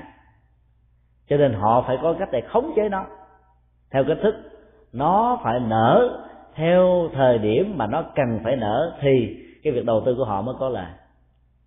Ai nắm được cái nguyên tắc này và khống chế được nó ở mức độ tương đối thì người đó trở thành giàu. Năm nào cũng có có người bị phá sản, năm nào cũng có người trở thành triệu phú, do trồng mai trồng đào mà ra. Trong tình huống mà khí hậu lạnh nó diễn ra nhiều quá thì mai nó sẽ sẽ nở muộn hơn, thì họ sẽ có những cái kích thích tố, chẳng hạn như là tưới một cái loại nước ấm khoảng chừng hai mươi cho đến ba mươi độ vào ngay gốc rễ của cây này, thì nó bị kích thích theo cách thức là nó phải nở sớm hơn. Còn nếu mình đã mua lại một cái cây rồi, vào ngày ba mươi nụ của nó đầy hết trơn, thì trong một đêm thôi nó có thể là nở, và do đó ngày mùng hai không có gì để trưng. Mà quét mấy cái cánh hoa rụng xuống ra bên ngoài, người ta mê tín gì đâu, cho rằng là mình quét hết gia tài sự nghiệp và may mắn ra khỏi nhà. Cho nên nhiều người mà muốn kéo quản lại thì có nghệ thuật lấy nước đá để dưới gốc và cộng thêm một vài viên thuốc nữa, thì nó sẽ làm cho cây này giữ độ tươi thật là lâu, và do đó nó sẽ kéo dài vài ngày theo ý chúng ta muốn. Hoa nở ở trong cái xứ lạnh nó lâu tàn hơn là ở trong xứ nhiệt đới, và từ cái sự quan sát đó mà người ta nghĩ ra được cái chuyện mà chế nước sôi, nước ấm hay là đá để làm cho nó nở muộn hay, hay là nở nhanh. Đối với cây chúng ta làm được như thế thì nghiệp chúng ta cũng làm như vậy.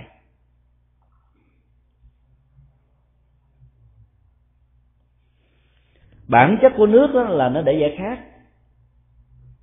Nếu mình uống cái loại nước lã bình thường thôi thì hết cả ly này thì độ giải khát nó cũng không đã. Do đó một số vị giảng sư đó bỏ trong nước này những cái loại dược chất mà khi nước được đưa vào ở trong cơ thể rồi đó, cái hậu của nó nó vẫn còn thanh ngọt ở ngay cuống họng, cho nên nói cả hai ba tiếng đồng hồ không cảm thấy cay. Tức là họ biết tạo cái cái tác động tích cực của nước trên cơ thể, và đối với những người sử dụng lời nói như là một cái nghề, thì như vậy đó là cái độ khát đó nó sẽ được giải quyết, và cái thỏa mãn của khát đó nó được kéo dài hơn chúng ta muốn. Còn nếu như bữa nào đó xui gặp chú tiểu và chú ba chán người thị giả lỡ lấy một cái ly, ly nước muối mà để nhà bếp lên để cho ông thầy uống vô chút xíu là thôi tiêu đề, thì cái thời gian nó sẽ bị rút ngắn hơn. Tức là sau khi uống vào rồi đó, cái đỡ khát tức thời nó sẽ kéo theo sự hốc hác khó chịu mà khát nhiều gấp nhiều lần so với tình trạng chưa giải quyết cái cơn khát trước đó. Chúng ta tu tập với cái phương pháp hồi hướng công đức và sám hối tội lỗi đó, nó sẽ làm cho một bên đó, phần hồi hướng công đức sẽ giúp cho một cái nghiệp tốt thay vì theo tiến trình bình thường nó sẽ trổ sau đó, tức là trong tương lai thì bây giờ nó trổ trước mặt mình ngay thời điểm mà mình đang cần. Còn họ sám hối đó thì nó sẽ làm giảm đi cái lực của một cái nghiệp xấu trong quá khứ, mà nếu không có nó đó thì nó sẽ diễn ra ngay lúc mà chúng ta đang không muốn nó có mặt. Cho nên lắm được hai nguyên lý này đó thì một hành giả Phật giáo phải điều khiển nó, giống như là một nhà ảo thuật gia mà nắm được, vững được các cái banh, cứ thảy lên năm bảy trái mà chụp không có trái nào bị rớt hết á, thì mình trở thành là làm chủ được vận mệnh của mình. Cũng bao nhiêu là cái cái hạt giống nghiệp tốt nghiệp xấu đó thôi mà mình chuyển nó cái này đảo nó cái kia, lúc này mình kéo ra mình sai, lúc khác mình kéo ra mình sai. Lúc nào mình chưa muốn đừng cho nó trổ, vì trổ cái là đổ nợ.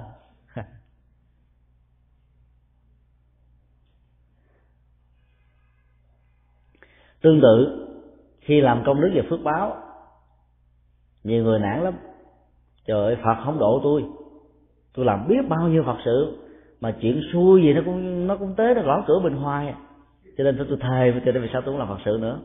Tại vì có người nói làm việc Phật sự bị đổ nghiệp, chứ tôi đã từng gặp những người như thế và góp ý với vị đó như thế này: cô có phước lắm á, cái phước báo mình làm mà nó không trổ là có phước. Trợn mắt lên, thầy nó có phước là sao có phước? Người ta làm đầu tư là phải có thành quả, như là một nhà kinh tế bỏ ra con tép lấy mười con tôm, lấy càng nhiều càng nhanh càng tốt. Bây giờ thầy nói đầu tư, tôi đầu tư biết bao nhiêu thứ mà nó không trổ là là tốt, tốt sao? Thì cô còn nguyên cái phước báo gì sao? Còn mình đầu tư lười mình xài liền, tức là là một xài một hết. Rồi giờ mình đầu tư mười mà nó không trổ ra một cái một nào hết thì mình còn mười nguyên. Mà nguyên tắc của đầu tư là gì? Để lâu nó thất lãi. Do đó làm Phật sự mà giả sử có gặp phải những cái rắc rối đó thì đừng có buồn phiền, và lúc đó cũng không cần phải hồi hướng công đức để cho những cái phước báo khác đó nó hỗ trợ cho mình vượt qua cái này, không cần. Mình biết rằng là nó chưa chỗ thì mình còn cái cơ hội xài một cách rất là đầy đủ trong tương lai. Còn nếu cái năng lực chịu đựng quá kém đó, hoặc là không đủ sức, thì lúc đó hãy vận dụng hồi hướng công đức để nó hỗ trợ. Thì một trong những chất xúc tác để cho cái phần công đức nó trổ sớm hơn cái thời điểm bình thường là lời nguyện cầu.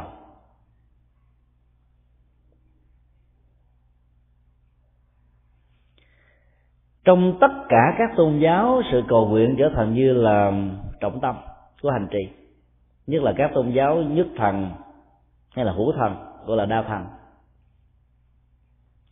Và ai cũng cho rằng là cầu là có tác ứng. Người theo Thiên Chúa giáo thì cầu Đức Mẹ Maria, và cũng có cảm giác rằng linh ứng. Người theo Hồi giáo thì cầu Ngài Mohammed, và cũng cảm thấy có linh ứng. Người theo đạo Phật thì cầu Đức Bồ Tát Hoa Giang, thì cảm thấy linh ứng, thì cho rằng là hữu cầu tác ứng, nghĩa là các vị đó linh hiển. Người ta đồn với nhau, người ta đi tới cái chùa đó tấp nập, hoặc tới cái nhà thờ đó đầy đầy mà không có chỗ để đậu xe đó. Thực ra đó đây là một cái quy luật nhân quả đó, ở trong từng bản thân của con người, với cái cộng nghiệp và biệt nghiệp của người đó. Tại vì cũng có những cái tình huống người ta cầu rất là thành tâm, tha thiết ấy thế mà không có gì hết. Còn có người cũng cầu như vậy mà có kết quả, thậm chí có người không cầu gì hết vẫn có kết quả. Tại vì họ có một nguyện ước thôi, cái nguyện ước đó với một cái năng lực mạnh, nó làm chất xúc tác dẫn khởi một cái năng lực tốt của nghiệp nào đã gieo trổ quả sớm hơn. Mà sự thành tâm nhiều chừng nào đó thì cái năng lực hồi hướng công đức nó sẽ được diễn ra tương thích chừng đó. Cho nên chúng ta áp dụng công thức này để mình vay công đức, hoặc là mình giao quán công đức mà mình đã có đó, để mình vượt qua những cái khó khăn đang có mặt ở hiện tại.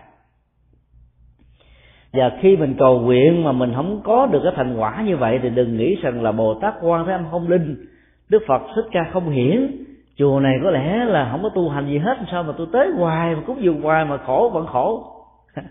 Bởi vì ở trong cái kho tàng tâm thức của mình nó không có hạt giống nào tốt hết trơn, kéo hoài kéo không ra, thọ tay vô kiếm lục lọi mò hết cái này mò cái kia mà không chút được cái nào hết trơn.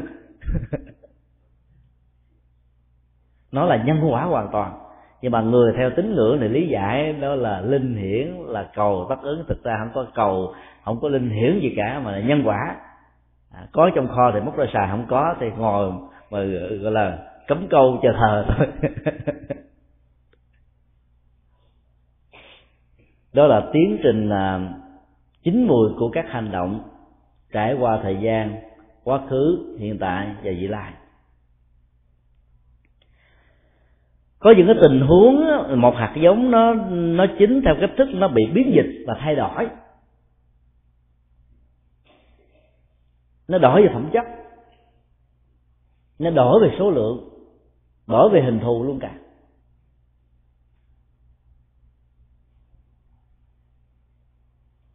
Ở Thái Lan, Lào, Campuchia, ba quốc gia đạo Phật là quốc giáo đó, trước khi trở thành một người tu đó thì người thiện nam và tín nữ đó là một người tại gia, để mái tóc, ăn mặc bình thường. Và trước khi cạo đầu đó thì người này đó sẽ phải ăn mừng và làm một cái lễ ở trong chùa. Cạo đầu xong rồi đó thì thân mòn quý thuộc của người đó, cõng người đó ở trên cổ của mình. Và nếu nhà giàu người ta để trên một con voi to, chịu đi như vậy hoan hô ca mừng múa sướng hát để mừng có thêm một con người đã từ bỏ được cõi đời ô trượt. Rồi sau đó người đó mới bắt đầu vô chùa ở. Cái hình thức này chúng tôi cho rằng nó rất là hay, nó sâu sắc ở chỗ là nó hỗ trợ hạt giống đó. Cũng giống như tình trạng một cái lễ cưới được tổ chức một cách linh đình, nó như là một cách thức báo hiệu rằng là cái bà đó là vợ của tôi rồi đó, mấy ông mà có thương có thích thì đừng có đụng vào, như không nó là một khế ước xã hội và nó tạo thành một cái rào cản bảo hộ hôn nhân và hạnh phúc. Thì đằng này cũng vậy, cái anh đó anh đẹp trai vậy, bữa nay em trở thành tu sĩ rồi, mấy cô có thương thôi chờ kiếp sau. Và người xuất gia trong tình huống này có một sự hỗ trợ về hạt giống mạnh lắm. Bao nhiêu người ta mừng, hân hoan, hạnh phúc và chờ đợi cái ngày mình thành tựu được những gì mà mình phát tâm ngày hôm nay. Giống như mình đang mượn nợ vậy đó, mượn nợ thiếu nợ để mình phấn đấu mình làm, làm sao trả cái nợ này. Cái nợ ân tình, cái nợ tấm lòng, cái nợ ủng hộ của đàn na tín thí, trong đó có người thân của mình. Và nhờ đó đó, một ngày hôm sau thôi, tâm hình dị tục, hình thù để trở thành đầu tròn áo vuông, tâm tánh trở thành một con người hiền, từ bi, hạnh phúc, vô ngã, vị tha, dấn thân, phục vụ. Cho đó được gọi là là mỗi bước chân đi nó mở ra một phương trời cao rộng. Như vậy là cái tiến trình của nghiệp chín mùa trong tình huống này đó, dĩ nhiên một mặt là nó rất là ngắn về thời gian, nhưng mặt khác nó đã thay đổi được cái phẩm chất từ một cái người khi còn là phàm trở thành một cái người bắt đầu xuất gia. Mặc dầu chỉ có một thời gian ngắn thôi, sự thực tập chưa chịu quá nhiều, nhưng mà cái động cơ và lý tưởng muốn độ sanh và muốn tu tập chân chánh đã làm cho tâm người đó nó trở nên thanh tịnh và nó, nó có một cái năng lực tiến tới phía trước rất là mạnh, rất là dễ thành công. Các tổ dạy chúng ta là xuất gia như sơ, thành Phật hữu dư. Nếu mình duy trì cái tâm niệm và lý tưởng xuất gia như cái thời điểm mình mới cạo đầu thì việc thành Phật là chuyện dễ dàng, hữu dư là dễ dàng, dư thừa. Tổ nói khẳng khái như thế là bởi vì trải qua thời gian biến dịch thì chúng ta giảm xuống, lúc đầu gần Phật một trăm phần trăm, năm sau còn chín mươi, năm sau còn tám mươi, năm sau còn không phẩy tám, năm sau còn không phẩy một, năm sau còn không phẩy không không phẩy một. Nó giảm từ từ từ từ từ từ như thế. Cho nên là cái chất của nó nó bị biến, nó thay đổi. Và do đó cái hạt giống được gieo trồng rất là mãnh liệt của năm nào đó nó không còn đủ sức để cho người đó trở thành một vị xuất gia chân chánh. mang lại lệ lạc cho chính họ và cho tha nhân. Sự phát tâm của rất nhiều hành giả chúng ta cũng có thể diễn ra như vậy. Lúc mới bắt đầu đó thì mình tinh tấn phấn chấn vô cùng, rồi sau đó nó bị bão hòa từ từ. Thì chuyện đó là một cái diễn tiến tự nhiên về tâm lý thôi. Cái gì mà nó diễn ra lâu dài quá đó thì mình bắt đầu mình chùn bước, mình giảm xuống, mình tu tàn tàn tàn tàn tàn tàn vì đường dài mà. Lúc đầu đó thì chạy tốc độ nhanh, rồi sau đó tốc độ năm trăm mét, sau đó tốc độ của cái đường uh, ngàn mét, rồi từ từ trở thành chạy marathon. Rồi sau đó đi bộ. Rồi có nhiều người ngồi luôn không thèm đi. Tụ tập như thế tại sao có kết quả được? Thì cái tiến trình mà thay đổi là dị biến, tức là biến dịch phẩm chất, thay đổi phẩm chất theo cái chiều hướng chuyển hóa tâm thức sẽ không có mặt.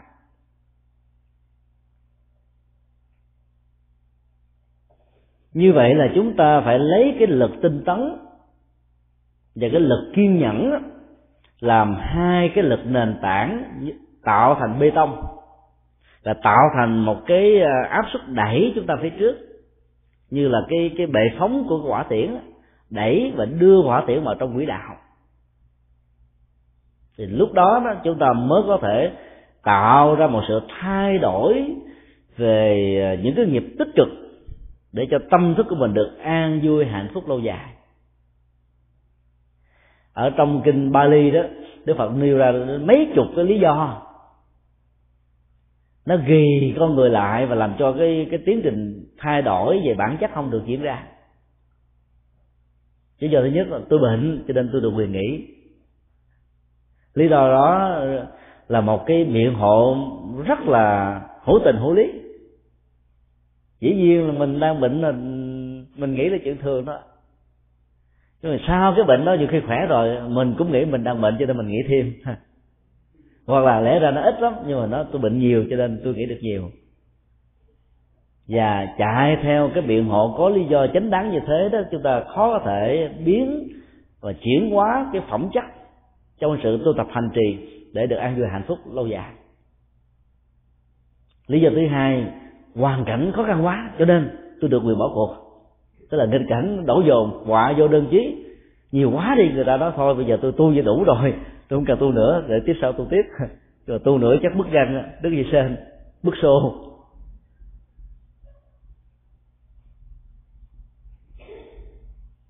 Lý do thứ ba, người ta nói tôi đủ phước báo rồi tôi không cần nữa, hoặc là a là hạnh phúc chừng nữa là đủ rồi chứ tôi không cần đến cái mức độ mà a sức đậm đạt theo kiểu là tu rị tu rị tu tu rị tu tu rị tu bà để tót mồ hôi và chán đã mỏi ngược luôn. Các bản kinh Pali đó dạy chúng ta về những cái kỹ năng tâm lý rất đơn giản nhưng mà rất hiệu nghiệm. Nếu mà mình thường xuyên quán chiếu tâm niệm về những điều đó thì mỗi khi đến giờ thầy khóa hành trì đó mình cảm thấy hơi mỏi mệt vui ra, ôi bữa nay mệt quá muốn ngủ nữa, nó thôi không được ngủ, lên cái thời khóa như thế giúp tâm nó, nó khỏe lại thì từ từ chúng ta vượt qua được. Và nhờ cái cái tiến trình liên tục đều đặn bền bỉ thì việc thay đổi cái chủng loại nghiệp từ xấu trở thành tốt, từ phàm trở thành tánh đó, nó diễn ra. Cái đó nó được gọi là dị biến dị thục, là cái sự chín mùi làm thay đổi phẩm chất của hành động, phẩm chất của con người. Cho nên sau khi xuất gia rồi đó có nhiều người đó trở thành cao thượng mà trước đó quá khứ của họ có thể là một người rất là xấu, rất là phàm tục. Quý vị đây có ai xem các cái chương trình Ánh Sáng Phật Pháp không, của chùa Hoàng Pháp không? Thì cái chương trình đó đó cứ mỗi một kỳ tu đó là có một nhân vật, mà phần lớn đó, nếu không gắn liền với một trong tứ đô tường thì cũng gắn liền cả bốn. Và ở mức độ dữ, thứ thiệt, tức là thứ anh chị thiệt chứ không phải là thứ loại loại loại anh hùng rôm đâu. Và bản thân người đó đã tạo ra biết bao nhiêu là nỗi khổ niềm đau cho bao nhiêu là con người và xã hội. Sau khi gặp được Phật Pháp một cách tình cờ, họ thay đổi con người của họ hoàn toàn mới. Và nếu chúng ta so sánh cái quãng đời hiện tại khi chúng ta tiếp xúc với người đó là một người tốt Và nghe kể về cái quãng đời quá khứ của họ thì chúng ta giật mình, trời, không ngờ cái nhân vật này đã thay đổi một cách trọn vẹn như thế, chúng ta không ngờ được. Là bởi vì cái tiến trình thay đổi phẩm chất của nghiệp đó được, được diễn ra một cách trọn vẹn. Nhưng nó cũng có những trường hợp sự thay đổi phẩm chất á, để dẫn tới sự chín mùi của bột nghiệp, nó đi theo hướng ngược lại hoàn toàn. Ngày xưa tôi thấy ảnh đàng hoàng lắm mà sao giờ ảnh uh, rượu chè bê bét tùm lum vậy. Ngày xưa tôi thấy chỉ uh, đàng hoàng lắm mà sao giờ sao chỉ ưa thích chơi cờ, uh, bài tứ sắc quá vậy. Và bởi vì cái môi trường, điều kiện hoàn cảnh xã hội đó, giao du với những phần tử mà cái kết quả của đó làm cho người này phải thay đổi tính cách, mà tính cách xấu. Do đó hiểu được cái phương diện này chúng ta phải nỗ lực nhiều lắm, và luôn luôn tâm niệm với câu gần mực thì đen gần này thì sáng, cái tác động đó mà nó làm cho thay đổi về phẩm chất.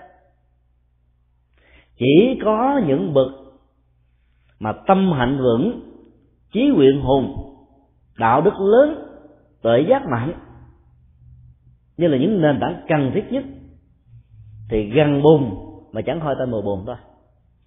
Còn phần lớn cho chúng ta à, gần mực là trở thành mực, gần dầu hắt là trở thành dầu hắt. Cái đó đó được tổ Trung Quốc đưa ra một cái hình ảnh rất hay. Đi vào trong một buổi sáng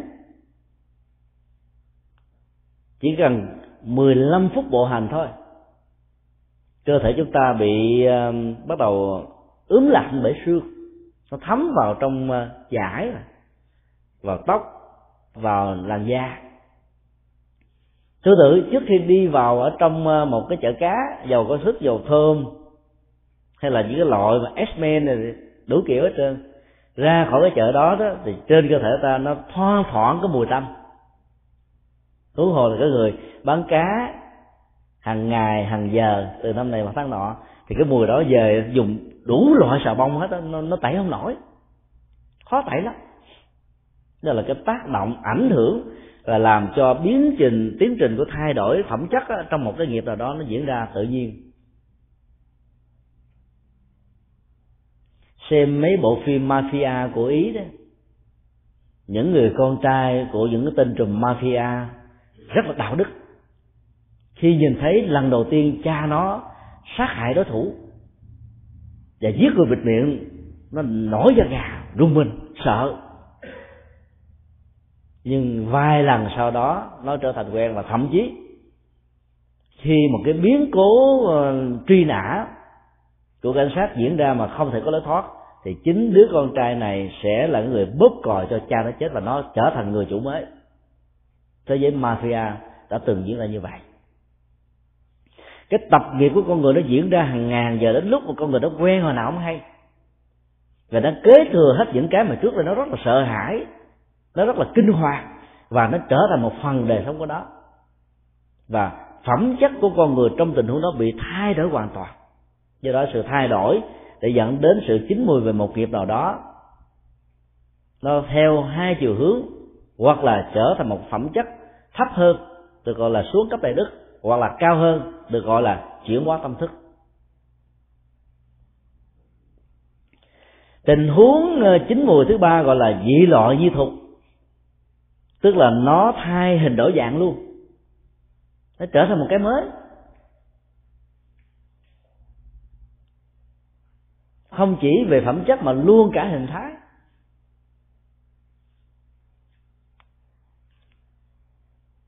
Ví dụ như chúng ta trưng các loại trái cây ở trên bàn Phật. Nếu tới chùa Đức Viên cách đây chừng ba hôm thôi, những cái trái cam mà ửng xanh, nửa xanh nửa vàng đó, nó là một trái cam màu xanh. Và bây giờ mình nhìn lại thấy nó là trái cam màu vàng. Ai thấy ngày hôm nay thì không thấy được cái sự thay đổi từ một cái màu xanh sang một màu vàng. Nhưng nếu chúng ta là người hương đăng như là các sư cô tại đây, thấy điều đó rõ hơn ngày hết. Nó thay đổi hoàn toàn. Và nếu chúng ta cắt cái quả cam màu xanh cái đây ba ngày vặn nước để mà uống thì cái vị chua của đó sẽ nhiều hơn là ngày hôm nay chúng ta cắt đó, khi trái cam nó nó vàng trọn vẹn thì cái vị ngọt nó sẽ được gia tăng. Nhưng có những cái tình huống để lâu như vậy thì nó bị biến chất. Ví dụ như là trái trái chuối chuối sứ chuối xiêm á, ăn khi nó chín ửng ửng thì nó là một liều thuốc bổ trị những cái bệnh xơ gan và có thể kéo dài tuổi thọ của gan, giúp cho bệnh nhân đó vượt qua được những cái, cái chứng bệnh gan trong giai đoạn cuối. Nhưng để thêm bốn năm ngày cái vỏ nó bắt đầu nổi mốc luôn á, nó chín đến nỗi mà nó bắt đầu ung thúi ở bên ngoài, mà ăn vào những trái chuối như vậy á, thì bắt đầu nó trở thành gọi là nặng cái bụng, vì cái năng lực bao tử không đủ sức để có thể tiêu hóa cái này, và chất của nó thay đổi, hình thù của nó thay đổi, nó trở thành một cái mới. Nếu chúng ta để thêm vài ngày nữa, chúng ta thấy trái chuối đó bắt đầu có giòi và nó trở thành một cái hoa toàn mới, là những con giò chứ không còn là trái chuối. Diễn biến nghiệp nó cũng diễn ra như thế. Nó không chỉ đơn thuần là thay đổi về phẩm chất, mà có những tình huống nó thay đổi luôn cả loại hình. Từ một cái hạt giống chúng ta gieo trở thành kết quả chúng ta được là hai cái nó khác nhau trời vực. Và cái này nó cho thấy được cái độ sâu nhân quả trong tâm thức học Phật giáo. Chứ còn những cái câu mà nói là trồng dưa được dưa, trồng đậu được đậu là nhân quả mặt phẳng thôi. Và trên thực tế trong cuộc sống là nhân quả không gian, đa chiều chứ không đơn thuần là vậy. Chứ tôi còn nhớ có một lần Hòa Thượng Thanh Từ bắt đầu nhập thất, và Hòa Thượng có kể lại nhập ở cái vùng ở Đà Lạt, khí hậu mát mẻ lắm, mà tu tập thân tiến và tâm thức rất cao. Thì các Phật tử nghe tin Hòa Thượng nhập thất đó, thì họ mới đem các hạt cải đến, các loại hạt của những loại bông đó, bắt đầu rải trồng xuống ở xung quanh, để hy vọng rằng là nó sẽ đơm hoa, và nó tạo cái không gian nó thật là đẹp, hỗ trợ cho sự tu học. Thì trước khi vào thất thì Hòa Thượng là tưới nước kỹ lưỡng lắm. Sau đó Hòa Thượng vào khoảng tháng sau ra thấy cỏ không à. Lần sau nhập thất nữa, Hòa Thượng cũng lấy những cái hạt cây bông đẹp đó trồng xuống. Nhưng mà cây này Hòa Thượng để cái, cái kiến, cái sổ à. Thỉnh thoảng nhìn ra vào những buổi chiều, buổi sáng thấy mấy con chim bay xuống nó bướu ra ăn hết cho mấy cái hộp. Sau khi ra pháp thì Hòa Thượng mới nói đó, trồng bông mà được cỏ, là bởi vì nó thiếu sự chăm sóc đó mà. Có nhiều người đó là cứ ý y rằng là khi mình đầu tư một cái cái hạt giống phước và một cái công trình từ thiện và một cái công trình nào đó nó có lợi ích cho cộng đồng xã hội là mình an tâm rồi, không cần chăm sóc đến nó. Bỏ lăn bỏ lóc vào đó mình nghĩ rằng là nó sẽ có một cái thành quả cho ta trong tương lai, vì trồng dưa được dưa, trồng đậu được đậu. Không ngờ là những cái điều kiện nghịch cảnh đó, nó làm cho hạt giống này nó bị chết đi, không phát triển được, và nó trở thành một cái mới. Dĩ nhiên là nó không có thay đổi để trở cái mới trong trường hợp này, mà vì ở trong đất đó, nó sẵn có những cái bông của cỏ chưa chết. Và do đó nó có điều kiện khi mưa và nước thấm xuống thì nó trỗi dậy hơn bao giờ hết. Thì tâm thức của con người nó cũng như vậy. Người hành trì và tu tập là phải vun bón, rồi phải làm cỏ theo nhiều cách, có nghệ thuật và phương pháp, thì kết quả mình mới có được cái thành tựu như mình muốn, chứ bằng không nó sẽ trở thành một cái khác. Chúng ta có thể hình dung cái câu nói của người dân gian Việt Nam trong vấn đề trị liệu y học đó, cũng là một lượng nước như thế này đưa vào trong miệng, theo đường dây khác, nhưng mà đưa vào trong con rắn đó, trở thành chất độc.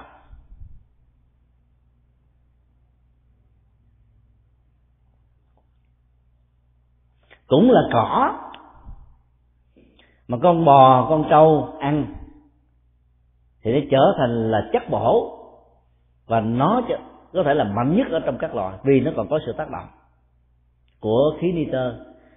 Con bò nó ăn nó bằng cách là nó đưa cái mõm nó sát xuống mặt đất, nó nhai lấy cỏ và khí nitơ đó nó khởi lên, nó hút khí nitơ này và hòa lại với cỏ, giữ lại ở trong một cái cái bộ phận cần thiết. Sau đó khi ngồi lại nó nhai lại lần thứ hai, thì cái dịch vị của nó tiết ra tạo ra một cái phản ứng hóa chất trong cơ thể và hòa hợp khí nitơ, cỏ và dịch vị, nó tạo thành chất bổ. Mà nếu con người chúng ta làm như thế, không bệnh tật chết thì cũng là gì? Sức cái cổ họng. Tức là mỗi một hạt giống giống như nhau không, mà đưa vào chủng loại chúng sanh này á, thì nó tốt, đưa vào chủng loại chúng sanh khác thì nó trở thành xấu. Thì cũng con người cũng như thế. Do đó có những hạt giống nó thay đổi luôn cả hình thù vóc dáng, nó biến là một cái mới, biến hoàn toàn như vậy. Cho nên là cha mẹ khi gửi con em tới các trường học, đừng nghĩ rằng là đây là môi trường học thì con mình sẽ trở thành là kỹ sư, là bác sĩ, là tiến sĩ sau này. Phải theo dõi nó, lâu lâu phải gọi điện thoại đến thăm, xem nó học như thế nào, kết quả làm sao, bảng điểm, rồi khích lệ đúng cách thì nó mới trở thành cái gì mà chúng ta muốn được chứ. Còn thả lên trên, trên trường mình nó xui gặp một cái anh sinh viên mà mát mát điên điên của Triều Tiên bắn cái chết rồi, thì hạt giống nó qua một cái khác hoàn toàn. Nói tóm lại là cái tiến trình mà chín mùi của của nghiệp đó, nó diễn ra theo ba cách. Chính theo thời gian, thì có những cái để bình thường qua năm tháng ngày giờ nó trổ quả, không cần phải đầu tư, không cần phải chăm sóc nhiều, nó vẫn diễn ra như thế. Có những loại đó chúng ta phải tạo những cái nghiệp nghịch chiều với những cái xấu trong quá khứ thì nó mới thay đổi phẩm chất ở trong hiện tại này được. Mà thiếu điều đó thì lời ước nguyện, lời cầu nguyện của chúng ta không trở thành hiện thực. Và hiểu được quy tắc này thì chúng ta cũng không cần phải cầu nguyện nhiều, mà chỉ hồi hướng công đức nhiều thôi, thì phước đó nó ngày càng gia tăng. Vì hội đối tượng của hội công đức đó là toàn thể chúng sinh, và khi quả phước tăng đó, thì nó sẽ có tác động tích cực, nó nó nó chuyển hóa những cái xấu trong quá khứ. Cái thứ ba đó, nỗ lực cái đó một cách tinh tấn và bền bỉ đó, thì hình thù vóc dáng của người phàm kẻ tục nó trở thành như là một bậc thánh lâu dài.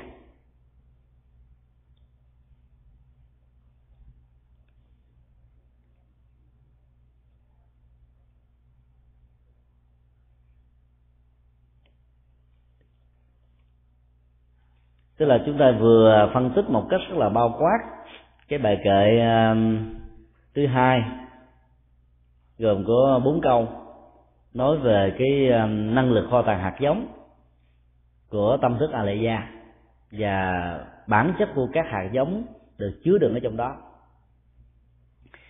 Sau đó chúng ta cũng đã phân tích một cách rất là bao quát cái diễn biến của các hạt giống này ảnh hưởng đến đời sống của các chủng loại chúng sanh theo chiều hướng hạnh phúc hay là khổ đau.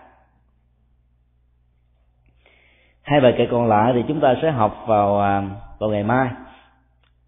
Trước khi kết thúc đó thì chúng tôi xin nêu ra một cái một cái tình huống câu chuyện để tất cả chúng ta cùng suy nghĩ cái hoạt dụng của kho tàng tâm thức và các cái ảnh hưởng của nó đối với đời sống của con người.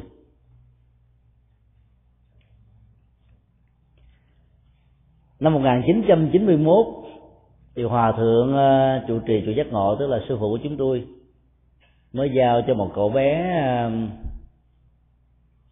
bảy tuổi cho chúng tôi quản lý. Và cậu bé này sẽ trở thành người xuất gia trong vòng vài ngày tới. Sau khi làm lễ xuất gia xong rồi đó thì chúng tôi trở thành cái người chăm sóc. Cậu bé này có một cái mặc cảm tâm lý chưa từng thấy, cái buông ra đó mà, và nhất là trong cái lúc nào mà không có ai ở đó thì chú chui xuống gầm giường mà nằm đó thôi. Hạnh phúc lớn nhất của chú là chui và ngồi ở gầm giường. la này dữ lắm đó thì chú mới ráng mà ngồi trên cái ghế được chút xíu. Rồi khi đi ra cũng chui xuống gọc giường nữa. Rõ ràng là mình là những người um, tu học Phật Pháp, mình biết rất rõ là các hạt giống tiêu cực ở chú này nó nhiều. Đó là hạt giống mặc cảm tự ti. Và một trong những cái đề kiếp mà chúng ta có thể suy luận được đó, cái đại chú này làm những cái lò gia súc, là thường nó ngồi ở dưới cái gầm giường hay là ở một cái xó nhà để giữ nhà, để giữ cửa, để giữ vậy đó. Nó quen và cảm thấy hạnh phúc cái đó. Và khi chết, nó chết với cái tư thế như vậy, cho tới ấn tượng tâm thức là nó còn giữ lại. Do đó trong đời này khi sanh ra, mặc dù được đưa vào trong chùa, nhưng mà chú này không có được cái tự tin rằng mình như là một con người, rằng mình là một cái người cần phải được ngồi, được đi, được đứng, được sinh hoạt, được nói năng như bao nhiêu là con người khác. Mà ở đây cái yếu tố phi con người đó, dưới con người đó, nó là trỗi dậy quá nhiều. Chú lại còn có thêm một cái dở khác nữa, đó là đánh vần đó. Chúng tôi phải rất là vất vả hướng dẫn chú sáu tháng trời thì chú mới có thể đánh vần được chữ cái, như là ráp chữ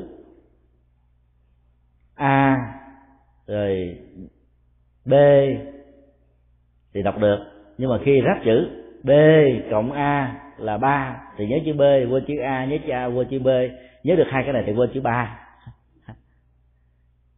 Là động căn như thế. Và chúng tôi tiếp tục kiên trì hướng dẫn giúp đỡ,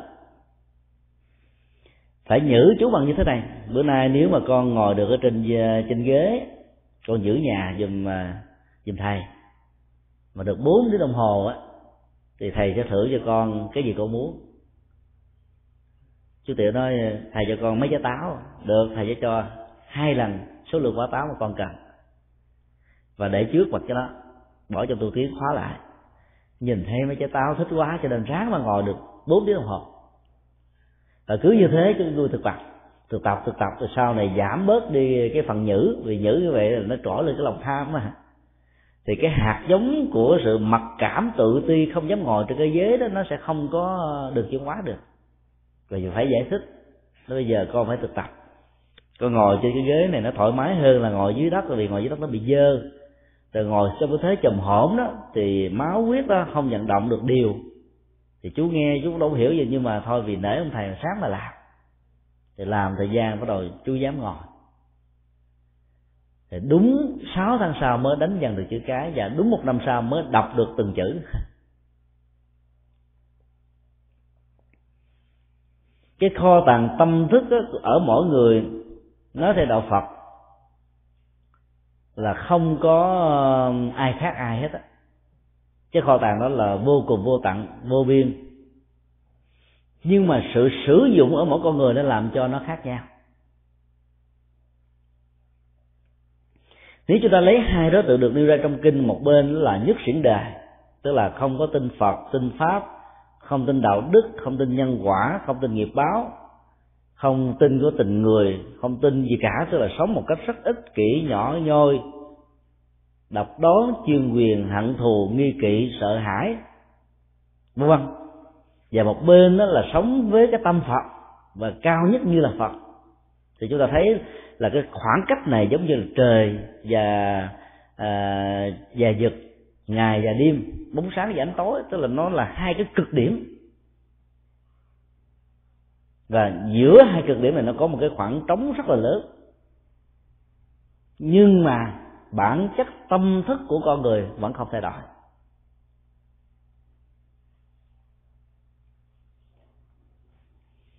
Cái kho tàng tâm thức A Lệ Gia nó không thay đổi. Chính vì vậy mà khi các hạt giống của nhất xuyển đề nó có quá nhiều, nó làm cho người đó sống với khổ, với đau, và làm cho người khác cùng khổ cùng đau. Nhưng nếu chúng ta biết kích hoạt, chúng ta muốn chuyển hóa, chúng ta biết thay đổi bằng sự hỗ trợ của điều kiện, môi trường, hoàn cảnh vân vân, thì những người này nó sẽ bắt đầu dần dần tin được rằng là ở trong con người của họ có được tự giác của Phật, có được cái cái cái, cái lòng từ của Phật, và do đó sự ứng xử và biểu hiện ra bên ngoài nó trở thành khác, ít nhất là với cái giới hạn thấp nhất về cá tánh mà họ có trước đó. Cái đó được là Phật gọi là sự chuyển nghiệp. Học tâm tức học Phật giáo là một cái nghệ thuật đi từ việc phân tích bản chất của thức tác động đến hành vi, để trên cơ sở đó chúng ta thay đổi và làm mới hoàn toàn cái cấu trúc nhận thức, cảm xúc và hành động của chúng ta. Nó chứ nó không chỉ đơn thuần là cái ngành học về triết lý, học để mình biết về lý luận, mà là học để hành trì. Nên chúng tôi nói lúc đầu đó, cái cái ngành học này nó khó vì nó chỉ có ba mươi bài kệ thôi. Nó buộc chúng ta phải dùng tư duy để giải mã nó, ứng dụng nó. Một tác phẩm văn học càng xúc tích nhiều chừng nào thì càng khó chừng đó. Là một bản nhạc dài năm phút dễ hơn là một bản nhạc có bốn câu, mà ai nghe qua rồi đều muốn nghe lần nữa, nghe lần thứ hai thì trở thành thuộc, thuộc rồi không muốn quên. Thì cái duy thức tam thập tụng như thế này, mỗi một bài của nó nó có cái chiều sâu như thế.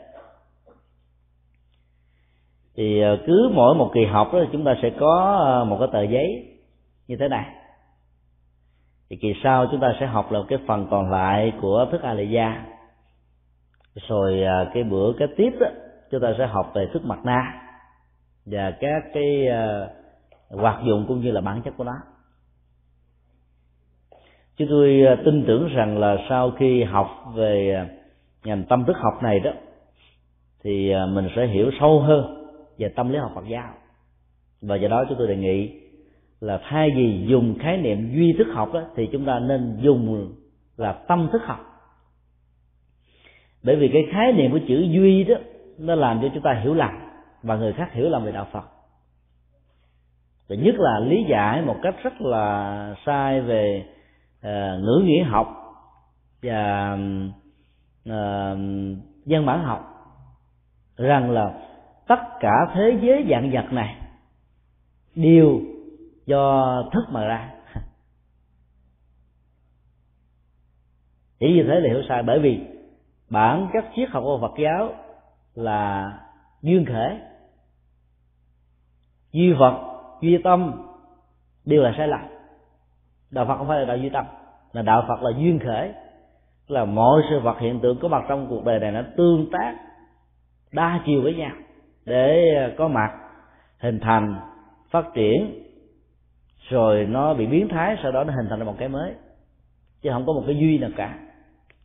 Tất cả những cái chủ nghĩa duy đó nó thuộc về là nhất thần, hay là nguyên nhân đầu tiên của vũ trụ. Theo các triết gia, có người cho rằng nó phát xuất từ đất, có người cho rằng nó phát xuất từ lửa, từ nước, từ gió.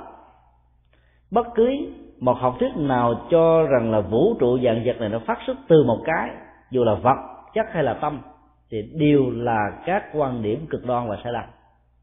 Mà nó là một sự tổng hòa của tất cả các yếu tố, tức là duyên khởi. Cho nên dùng khái niệm duy thức học sẽ làm cho chúng ta sẽ hiểu sai, vì ngày xưa đó các tổ dùng khái niệm duy thức học để nhấn mạnh cái tầm quan trọng. Chỉ cần học cái duy thức duy nhất này thôi, hiểu nó thôi, hành trì nó thôi là chúng ta có thể chứng được thánh quả, chuyển được hạt giống phàm. Mình trong cái thời hiện đại này, khái niệm đó dẫn đến sự hiểu lầm lắm. Cho nên chúng ta nên đổi lại là tâm thức học Phật giáo. Thì cái tâm thức học đó nó khác hơn cái cái tâm lý học. Thì tâm thức học chủ yếu là phân tích các hoạt dụng của uh, ý thức, rồi các giác quan ảnh hưởng đến hành vi và vân vân. Từ đó tâm thức học Phật giáo là một cái ngành học để giúp cho mình chuyển hóa tâm thức, để giải phóng nỗi khổ niềm đau và trở thành một người an vui hạnh phúc. Còn uh, đối tượng của tâm thức học là tất cả chúng ta. Trong khi đó về tâm lý học đó, cái mục đích của nó không phải là chuyển hóa nỗi khổ niềm đau, mà chỉ biết về các hoạt động tâm lý, tâm thức của con người là hết. Thì chúng ta kết thúc tại đây.